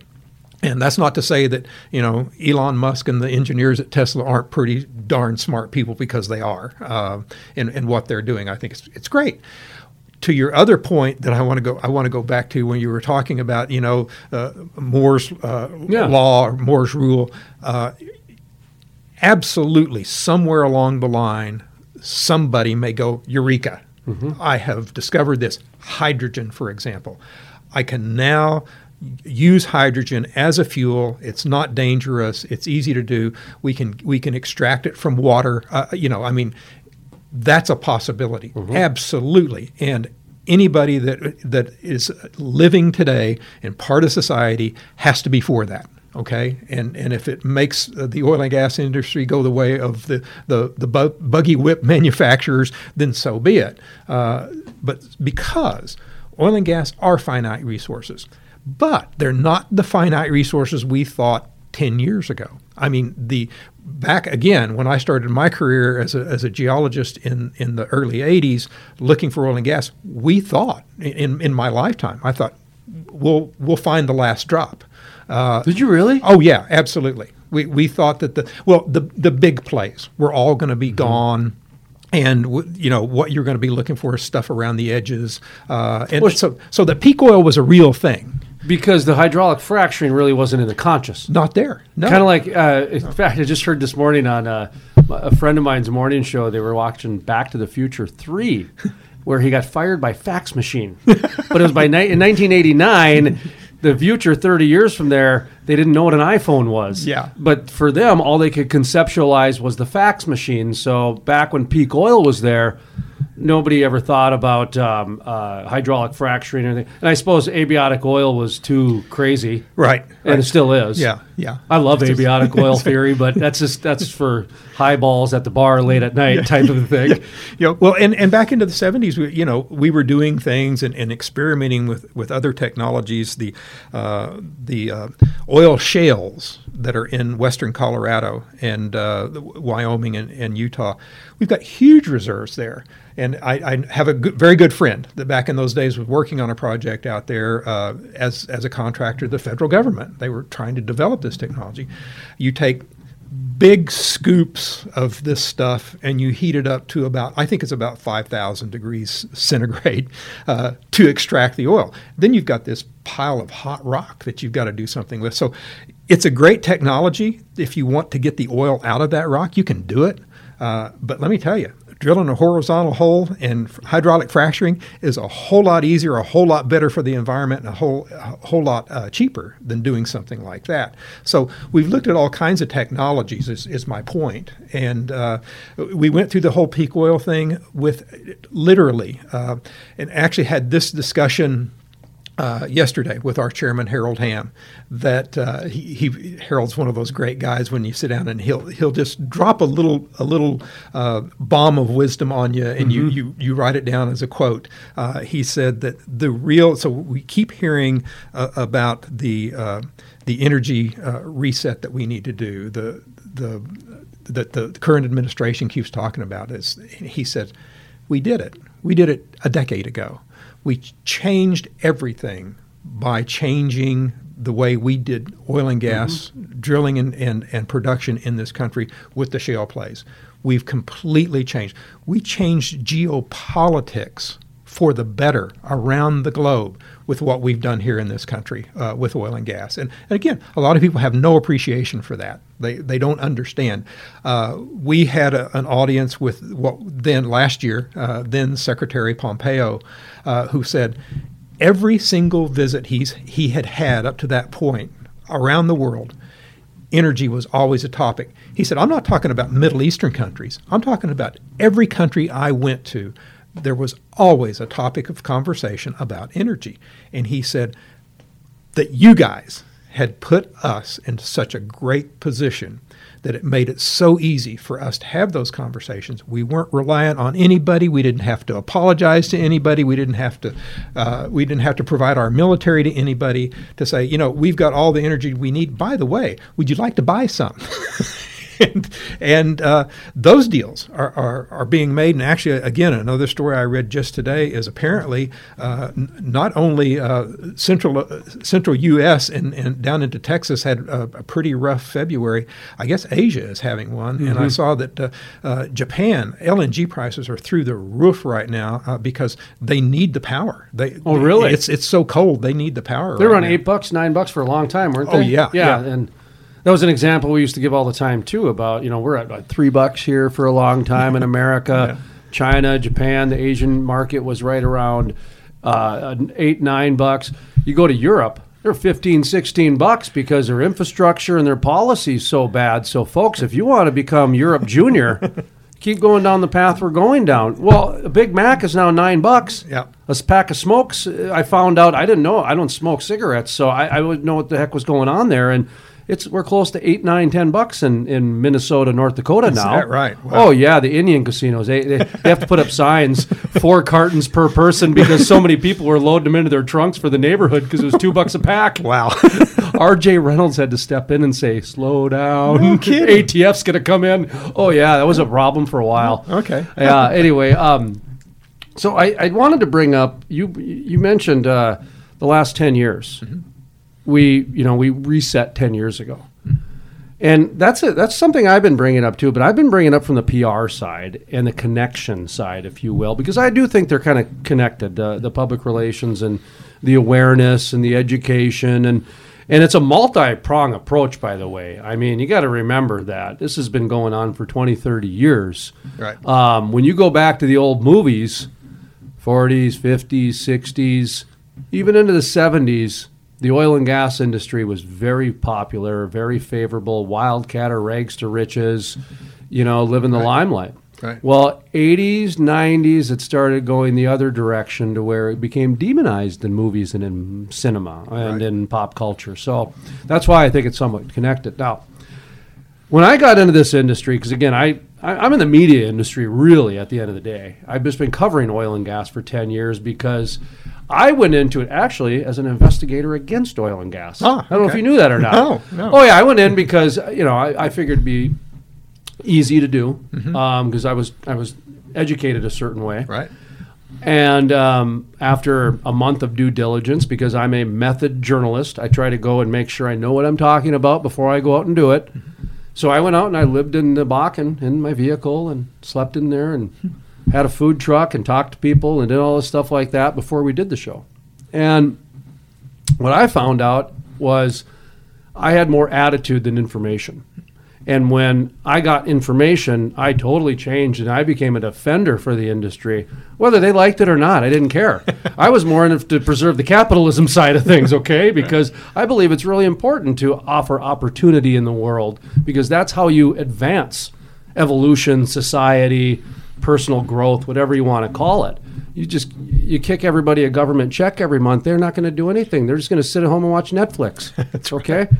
So I got into it for that. So the the whole information over attitude is the first thing. I think the average person right now is a lot like me.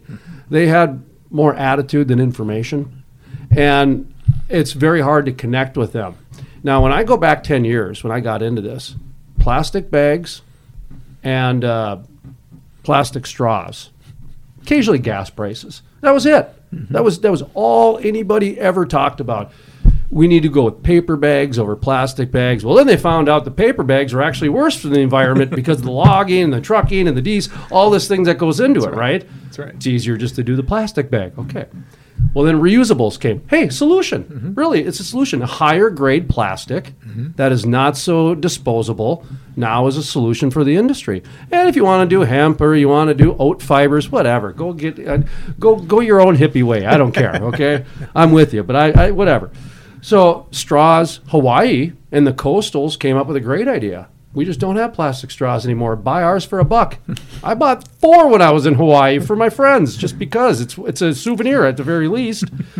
but my son and his friends, they all do bamboo and um, metal straws because that's what we have at our house, Right. and that's okay. So problem solved. Gas prices, good luck. You ain't going to solve that. That's just going to be complaining over the kitchen table. Then I started speaking on this because, and I wrote this down because a number of years ago, I was out in Colorado. This is probably eight, seven years ago. I started noticing people in Weld County and in Fort Collins. They would look over their shoulder before they would tell me that they worked in the oil and gas industry when I just talked to them in the breakfast bars. Just random conversation. Back when you had breakfast bars and you could do that. Uh, and then then uh, Bernie Sanders and Elizabeth Warren started talking about this this fossil fuel end ending society talk. Well, it got my attention a little bit. Well, then this AOC came out. I didn't even know that was a person for a while. I thought that was a group because I mean, I, I listen. I got rid of my television in 2006 to save my son. Oh, okay. I didn't want him growing up around television, so a lot of this stuff was really bizarre to me. And then the Green New Deal came out, and I was really concerned because the oil and gas industry has been decarbonizing for the last 150 years on their own, long before the Sierra Club or Greta Thunberg came along. And now we got a Green New Deal trying to piggyback and accelerate what was already happening. So I started speaking more on this, okay? Well, then last year, Parsley Energy and API came at a crossroads where API stood up for the industry when the Texas Railroad Commission was going to get involved and the government was going to start subsidizing and controlling companies. Mike Sommers, API, before that reporter finished, the question came out and said, absolutely not, stay the heck out of the marketplace. And I thought, okay, good. Mm-hmm. Well, then a couple weeks later, or the next week, Matt Gallagher went on CNBC when he was CEO of Parsley and said, well, maybe let's have some government intervention and this. And I went, whoa, those are two dive. Those are where you're at right now with API. We're at two different crossroads here. So I started seeing this, and now today we have API coming out and saying, let's have a conversation about carbon pricing. That's that's a heck of a timeline over 10 years. How did we get there? And how do we not get here? Because I want to drive to Tulsa next year. well, it, it's Sorry it's- to give you a lot there, but no, no, there's a that's lot there. no, that's that's really uh, you- you're you're actually spot on, and uh, it, it's something that in in my previous life, I've I've been with DEPA for about three years now. Okay. Uh, the previous 13 years, I, I ran the National Association of Royalty Owners. So the individuals that own the private minerals in this country uh, that get checks from oil and gas companies are the people that I, I worked for. And uh, That explains a lot. yeah, yeah. Yeah. I, I, uh, I, I love those guys uh, and and what they do. There's about 12 million, by the It's way. It's the people. Yeah, It's the people. Yeah. regular folks. It's regular folks. absolutely folks. it is. And listen, there's there are some people who do get six figure checks. Oh, yeah. and there are Yeah. some people who sit and wait for their three, four, five figure check. Yeah. because that's a good part of their supplemental income. Yeah, I yeah. mean, one person could have what 47 checks going out to Oh, yeah. different things. Yeah. I mean, you got a whole sub you got a whole sub industry based on just trying to simplify the royalty owner. So anyway, yeah. sorry. Yeah, go on. well, well, and actually, to, to that point, uh, we had done a survey of our, our membership back when I was there. It's probably been seven, eight years ago, and the average member we had was 60 years old. She was a widow and made less than $500 a month in royalty income. I mean, there there there are those millionaires, no doubt. By the No way, doubt. that hasn't changed much in North Dakota. It's like a sixty-year-old woman making twelve hundred dollars. Yeah. It's it's Yeah. mi- mineraltracker.com Yeah. did this in in the Bakken, Yeah. and that's what it came out to. it- it's a like supplement to Social Security for, for most of the folks. Yeah, so, Absolutely. uh, anyway, so so to the point Yeah. uh, uh, about the, the narrative, basically, of, of where we are with oil and gas in this country and, and what's wrong. I did that same thing. I used to challenge those folks, and I still do it in, in this role whenever I'm in front of people. Uh, I, I stood up in front of a, a group last week down in in the Houston area. It was so wonderful to be in, in a in a, a conference in a, a ballroom with maybe a couple hundred people there with with no mask on. Nice, Uh, huh? Yeah, it was great uh, to stand up and give a talk. But but I do I always do that, and th- these were industry folks, and I always do that. Challenge them to say.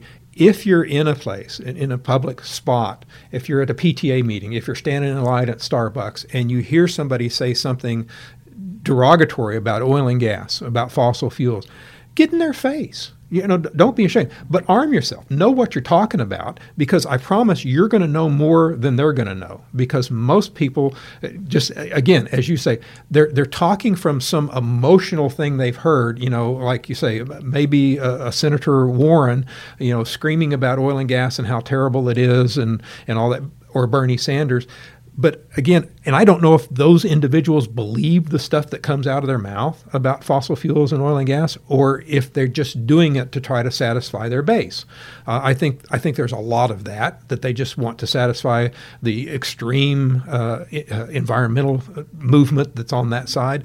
Uh, but but I, I, I do I challenge our folks because we need to change that talking point. We need people to understand the things you and I have been talking about here, the real world examples of how we live our lives, how we do things. And and my example to that group last week, I said, look around this ballroom that we're in right now, and point to one thing that is here without fossil fuels, without oil and gas. Just one thing, one item. Can anybody do that? And they kind of looked around and said, I said, I said, I'm going to save you a lot of time. There's not one thing because if you can find that thing that that was grown or produced or whatever that never touched fossil fuels or oil and gas, how did it get here? It didn't show up at this building through teleportation. And if that were the case, it would probably be uh, driven by an electric generator that was powered by natural gas. So, I- I mean, the absurdities of saying that tomorrow, or, or what is it, uh, 2035? So, in, in less than 15 years or so, we're going to st- start phasing out internal combustion engines. We're going to, you know, have our grid go all wind and solar. And I, it's it's simply nonsense. And and I, for one, uh, don't appreciate the non-science attitude that politicians have, and they're convincing people. They, I had a, a teacher. I won't say who she is or where she's from, but get into an argument with me, and I provided information. So, well, let me show you some some real world data on what we're talking about here. And she read it, and she said, "I don't believe that." And I said, "W- w- "Wait, what do you mean? You'll believe a politician that will stand up and say something to you about fossil fuel use or, you know, the the the harm to the climate or whatever, but I give you real data, scientific studies, and you say, "I don't believe those." And I said, "This isn't belief. It's it's information. That's how you do science. It's here's the data. Now prove it wrong." And she said, that's okay. Thank you very much. And so she's probably still out there teaching her kids the narrative that you that you described. And I don't know how we actually overcome that. It's it's a frustration uh, for someone like me, but It's it's very di- difficult, and we've tried for about five years to actively connect. And rule one that we did was we went non-political. So we started saying that we're non-political. Doesn't mean we're not going to talk politics, but we're not going to be. We are not going to be bombastic and sensational, and we're going to have some solution-based journalism. Because my last question is going to be, what's next? What are we going to do? I mean, we can sit and point fingers and bitch and moan all day long, but if we don't give a call to action or some sort of let's let's go people. Then then we're just two guys sitting at a bar shouting at each other sports shouting you know what i mean? Right. it's just guys sitting around tom brady's better no joe montana's better. Well what's the difference there? What i wanted to bring up is i started talking about how the facts don't matter. Hmm. They don't matter. No. And and what i would tell people is that you can hand somebody a report, which I have. I've done the same thing. And I'm talking the science reports. I don't read what the policymakers give me. I read what the scientists have, Mhm. okay? I look at charts that have to do with molecules and atoms and hydrocarbons and, and et cetera, because that's how I was trained, okay? That's how I was trained. When I give a report to somebody, it's like I gave them, and I would say this, a turd sandwich. they, they, they treat me like I gave them a turd sandwich. They immediately drop it and they don't want anything to do with me. In your example, not only did that teacher kind of end the conversation, there's a good chance, and I'm not saying she did this, but there's a good chance she then went to social media and started dogging on you. Highly possible. You know what I mean? But that, that that's a reaction that some people go down. The next thing I wanted to bring up is that science is dynamic. Science changes. Yeah. Because science is constantly challenging the status quo. Yep. That's what science is. Okay. When you stop doing that, you start getting into some very muddy waters of like cult like behaviors. Okay. and I'm talking anthropological speaking here. I'm not talking about sensationalism. I'm actually talking about Webster's dictionary here, folks. okay. What bothers me is that it's th- this is very much an emotional battle that the cli- I don't we, don't we don't call them environmentalists. That's not. I've adopted a highway by myself since 2005. Okay, Mhm. before I even got in oil and gas, I'm more of an environmentalist than most of the people out there. I've interviewed a lot of oil and gas people that have cleaned water up, that have cleaned the air up, that have cleaned up reclamation sites, that are a hell of a lot more of environmentalists than a lot of these people I've met. Okay, so we call them climate activists mm-hmm. because that's the real term for them. Right. Climate activists. So anybody out there listening who wishes to grab the narrative, stop allowing the word environmentalist to be used in that way. Call them climate activists. Stephanie Canales, who sits on your board, mm-hmm. she said she was a former environmentalist, and I corrected her, and she looked at me and she said, You're right. They are climate activists. and I am an environmentalist. I go, Yes, you are. That's right. So that okay, so what gets me though is how they're trying to like tie this emotion almost like the fossil fuel industry has destroyed the earth like it's the garden of Eden and we've created this original sin. It's it's very eerie to me because I grew up I was a Sunday school teacher for 8 years so I understand this stuff. I have read the Bible twice. So I do get this. And it just almost seems like there's a lot of those connections to really advance people's emotional connection to a non-factual industry and if anything should be sterile it's probably the climate and environment. That should be taken from a very scientific approach. Okay i'll stop talking. I get very passionate about this. No, no, I, I, think that's all great because I do the same thing. I, I, I, I, I start talking to someone about about the environment, about, about fossil fuel use, and and uh, it, it it's very frustrating to me because the, the lack of understanding that that occurs when you have those conversations. Uh, one of the things that I, I, I do like to to quote uh, Alex Epstein, who who wrote Sure. the, the book Moral Case for Fossil Fuels, and he talks about human flourishing. Uh, that's something that so many people in this country simply don't understand because they lived a charmed life. I don't care if you're the poorest person in the poorest community in this country. You're nowhere near somebody in India or somebody in sub Saharan uh, Africa. Those people know what it's like. You don't have to send a young lady from your household uh, on a walk every day for eight hours to fetch your water, which is what they do. I mean, don't even talk to me about your, your terrible life you have here. The worst conditions in this country are no match for what the third world is really like. And I, I just get so frustrated with that. And that doesn't say that we don't have people here that are disadvantaged and we need to help them out and we need to build them up.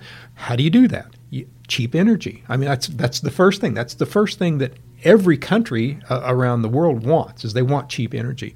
Um, I'm, I'm kind of I've I've kind of lost my track here on, That's on what okay. you're. I- you know, I, I did want to interrupt actually, so I'm glad that you did because one of the things that I've been bringing up lately, and this is with leaders, okay? I was going to try it on the non leadership, the regular folk, the everyday folk, you know, like me.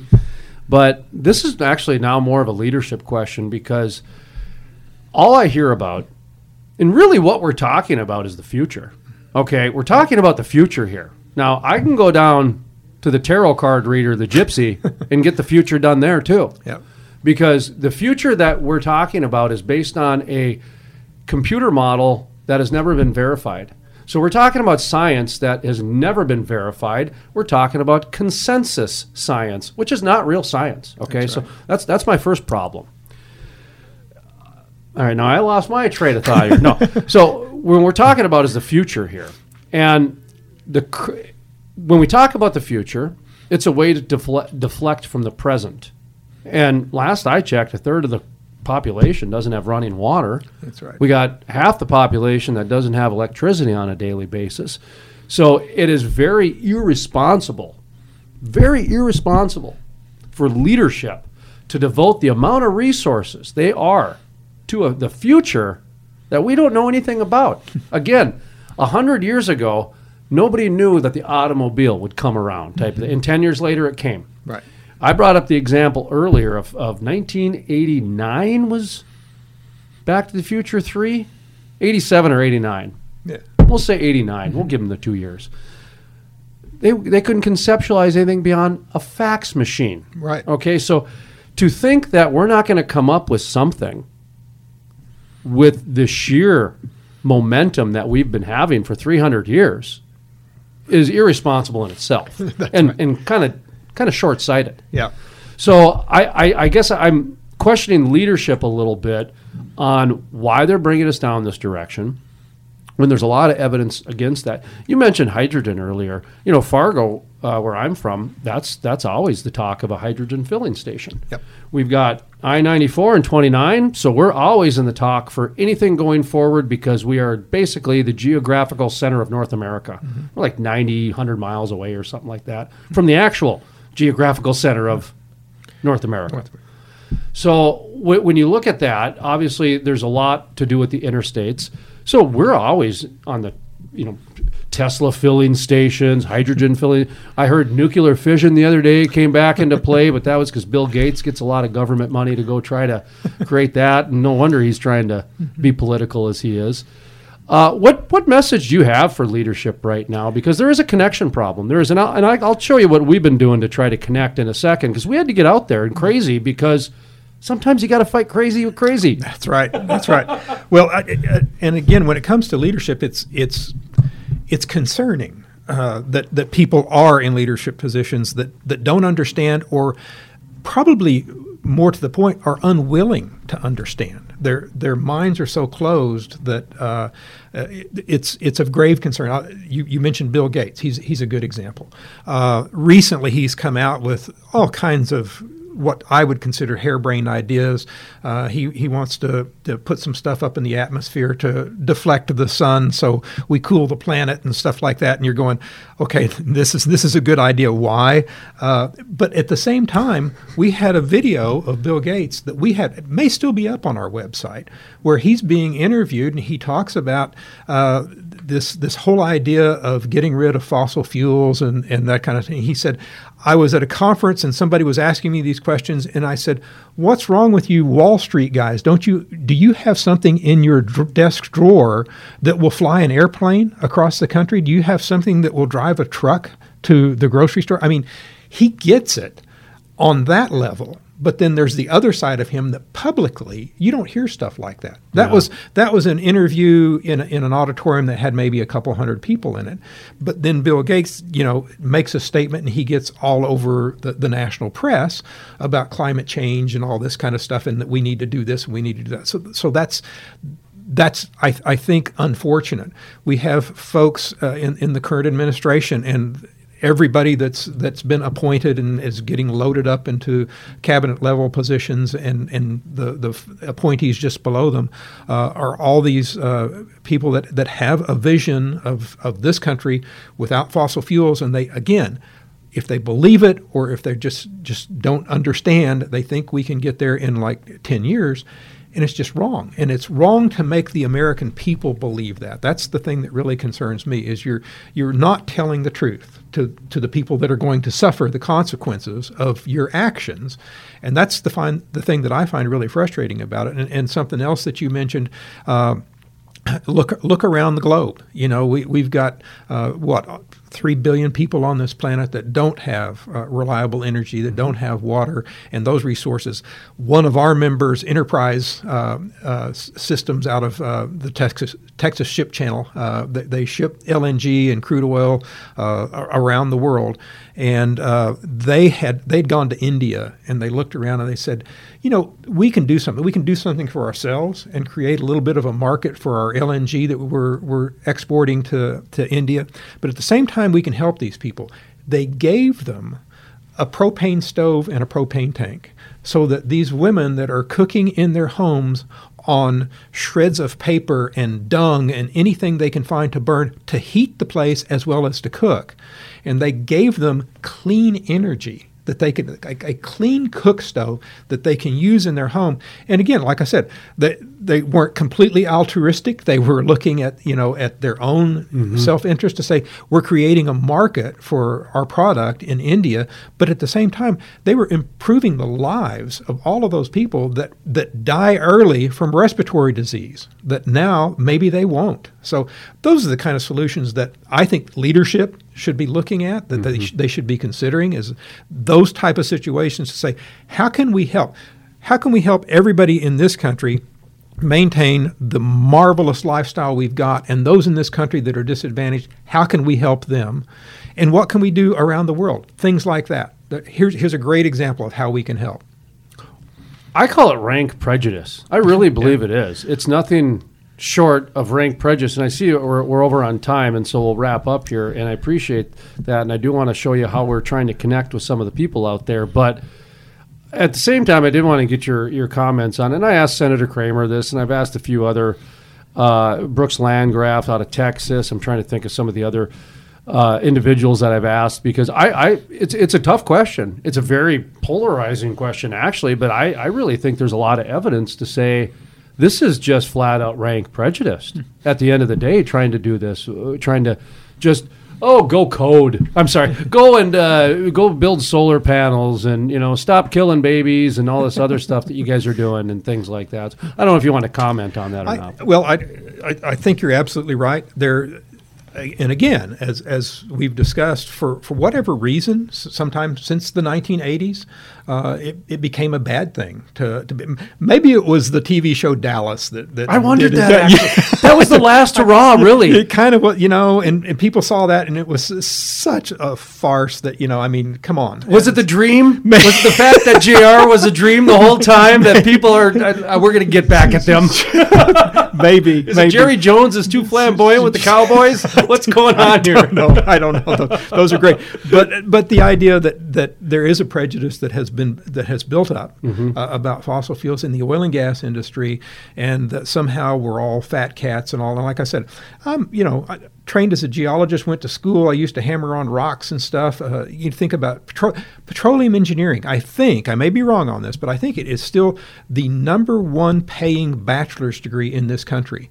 And uh, again, for for somebody like John Kerry to tell me that not just a bachelor's degree. Let me say, uh, some guy's got a PhD in petroleum engineering, and you want him to go build solar panels. Good luck. Right. Yeah. So one of the things we were trying to do is, you know, like I said before, we went non-political for a reason, and we started marketing that. Okay, and actually, the industry didn't really like that. There was a lot of people in the industry didn't like that. They wanted us to go political, and they wanted this and that. Well, we we're an entrepreneur, and we're like, no, everybody's going political, including Sports Center and The View. Everybody's political, so we'll be the only non-political voice out there. And it was interesting because our social media kept climbing and climbing, and oh yeah, we're we, we've got different social media sites because we had dreams during hundred dollar oil. yeah, we had a Bakken site and a Permian site, and so we have these Facebook pages and Twitter, you know, all these different you know social media sites under the Crude Life umbrella that just get used as distribution now, right? Well, we have over 300,000 followers. Wow. Yeah, and that was all organic. We haven't mm-hmm. spent one dime on social media, and it's just putting out our stuff and this and that. Well, you know, we have a lot of people that follow our stuff that don't necessarily comment on it because you're not going to get Harold Hamm commenting on too much social media. It's just Right. the way of the world, folks. Right. The way it works. Too many attorneys are watching, you know, right. and they got better things to do. But so we took a look at that. There is a market out there for that, and so we kept going with it. And then we started trying to go the well, let's fight crazy with crazy. What better way to do it? So we entered into a environmental contest and we said we're going to prove that oil and gas is the most environmentally conscious ideology out there. so we went in with renewables ain't doable without fossil fuels. Okay, that's how we started it by, by saying that, okay, you want wind and solar, let's just start there and started showing how they're made and transported and how there's, by the way, no reclamation program, different story, different day. Right, right. You know, uh, we're not done with that story, folks. uh, so we kind of went through that, and then we brought in cell phones to show how actually cell phones probably are the number one polluter on the planet because of the rare earth minerals that it takes to mine them, the actual data centers involved that heat them up and cool them down. You know, I mean, you've got these huge data centers buried miles below the earth that still need air conditioning. That's how hot they get. And then there's the whole manufacturing and distribution side of things too. So you've got cell phones. So we were just kind of educating kids, and we won the tournament. Oh. so we got a belt. Oh my! Take Look a at look that. at that. You can hold it there. Look at that! Oh God! So that's a championship belt. The Earth's champion. Same company that WWE and Brock Lesnar, you know. I love it. But when you look at the side, crude life, Yeah, right? crude so life, yeah. this is when we get invited to parades, schools, tree planting ceremonies because of this belt. It became a way for us to connect with kids. We got kids that are just loving this. Uh, pictures and parade floats with beauty queens, all kinds of all ages. Uh, li- liberal professors from universities with the picture with this belt because we engage with a regular conversation with them. This brings them in. Mhm. The shirt here, the renewables ain't, ain't doable without fossil fuels. A fan of our little program created this. Okay. Because our, our champion is Johnny Green, Mm-hmm. and we have a dog. His name is Frackleberry Hound. the only time you've ever seen anybody smile with the word frack. I love it. And Frackleberry Hound and Johnny Green goes and engages with people outside of the industry and industry. We're actually going down to uh, the Permian Basin tomorrow for the annual cook-off. Okay. The pipeliners are doing.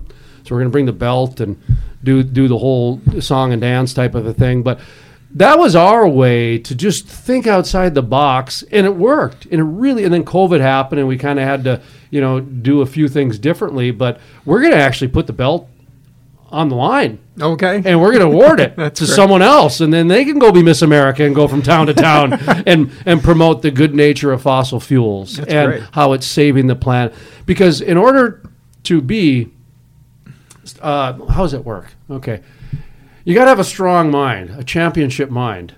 to understand energy. I don't know. Something like that. We're wordsmithing that part of it.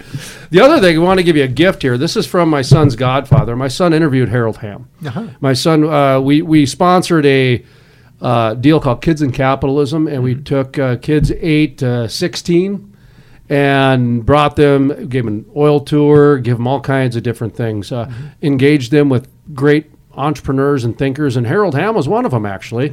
So my son got to interview Harold Hamm at the uh, Williston Basin Conference.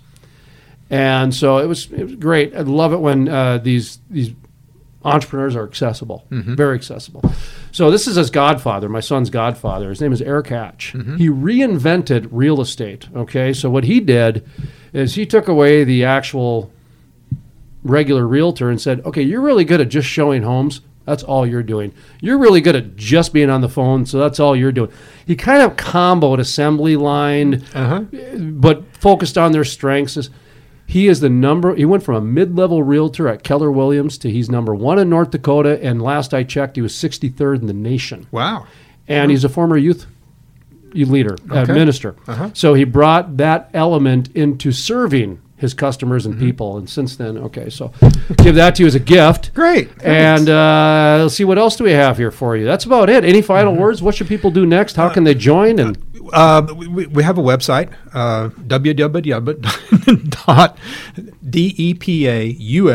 www.depausa.org.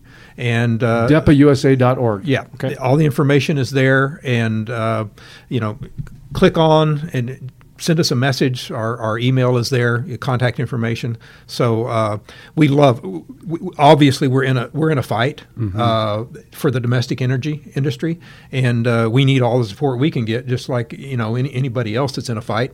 And uh, and, and we're we're very concerned uh, about the next couple of years and How- how things play out. How do you want some of the leadership to handle? Because I, I introduced you to a gentleman who's on seven different boards mm-hmm. in the state of Oklahoma.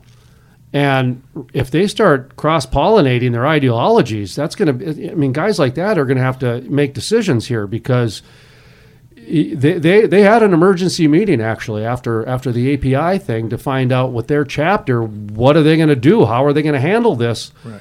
and you know we're talking about local leadership here trying to figure out how to not piss off national leadership and your local this is a tough position they're in is what i'm getting at How, how do you want to see let's say some oklahoma chapter in florida north dakota how, how do you want them to proceed on this? Should they call you? They email you? Should they research? Because they need to do something.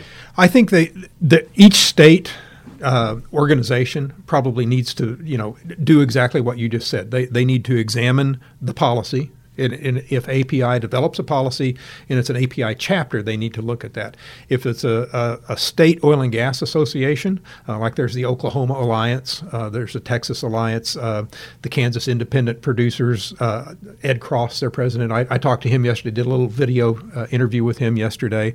Uh, they need, as, as individual organizations, decide what they believe the their membership wants to do, talk to their membership, and come out with whatever their policy uh, position is going to be. If and again, if it's opposed to API, if API is going to go down some track that is going to take the organization away from representing the U.S. energy industry, the U.S. oil and gas industry in Washington and with the press, because that's kind of the press go tos. Let's go to ask API what they think.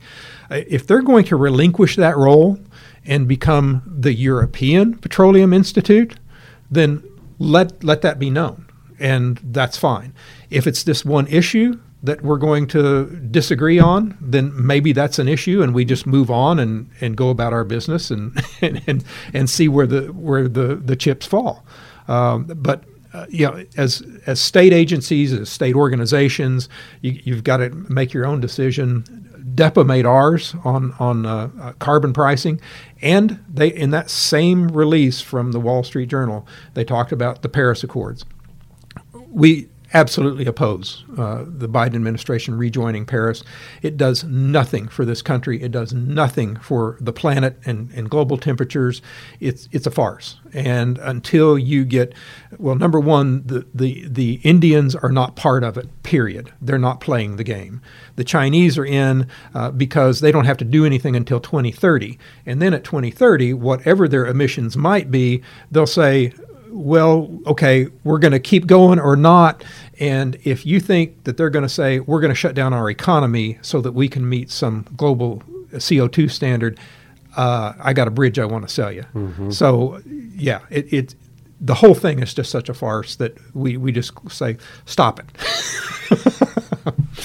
Last question. Uh, do, do you see DEPA getting involved with local chapters? Either do you guys have local we have, chapters? We don't have local chapters. we have uh, uh, 39 collaborating associations across the country. So, Okay, okay. The, so the Oklahoma Alliance uh, is, is a collaborator. Uh, CIPA, the California Independent Producers Association, they're a collaborating association. So, Okay, so the Petroleum Alliances, right? You said? yeah, yeah. Okay, for example, and I don't know if this is the case with them, but uh, th- their their guy could their whoever their director is could be sitting on a board of directors for API for all we know, be. and you. I Could be. mean, uh, so you might get guys that are sitting on boards of two different groups that aren't thinking the same. li- That's what I mean. How, how are these guys going to think well, forward? We, we have a board member, a DEPA board member, that is also an API board member. Well, there you And- go. And, yeah, Perfect and- example. And uh, DEPA has a position on carbon pricing, and I don't know his personal position or his company's position. We haven't been told, and, and what he says behind closed doors at API, we haven't been told. Um, but as far as I know, we're still in good standing with him. And and again, However, this plays out, he and his company may disagree with us or may disagree with API. That doesn't mean that you're going to disagree with everything that goes on. Well, on. and not So- to mention, it's not having having some disagreeing voices is healthy. Absolutely. You know, it's very. Uh, this guy from Wyoming said it best to me. He said he because they had one Democratic legislator in the whole whole body, right? Yeah.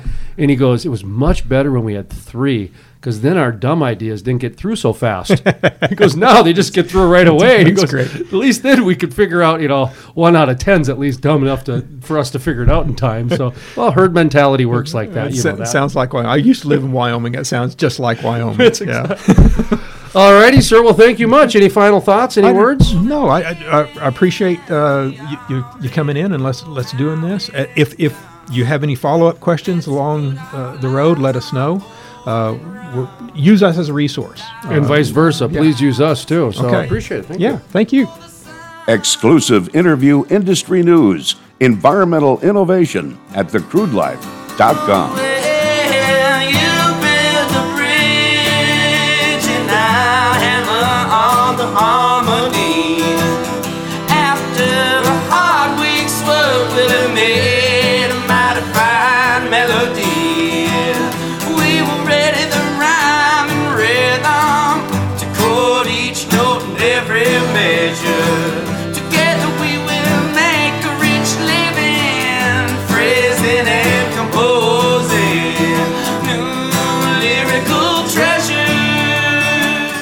music heard on the Crude Life Morning Show, Play Hard, Work Hard, is by the Moody River Band. Back to the way.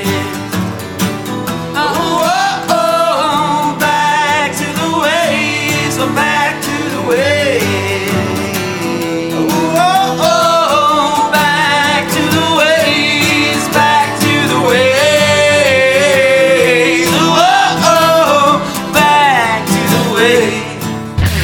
The Crude Life with Jason Spiess. Thank you for joining the program today. You know, I, I come from an oil background. My family's been in the oil and gas industry for 60 years. I, I think the thing with the younger generation is the younger generation has pretty much bought into the climate change phenomena. They really believe everything that people tell them. We just want to thank everybody that has been so supportive of us, and especially you, Jason. Without without your help, I don't think our event would be as successful as it is. So I, I don't want to be real critical of them because being a guy who's, you know, dad has several small businesses and, and coming from that sort of small business background, I get it. I mean, the, the, the operators here were put in a real bad position by the state of North Dakota. I'm glad that we've got people like you to pay attention and bring us information on stuff like this. prices can't go any lower for services. I, I, they're they're too low right now. I, our margins are in the single percentage point if we're lucky, and we're not lucky that often. You're exactly right.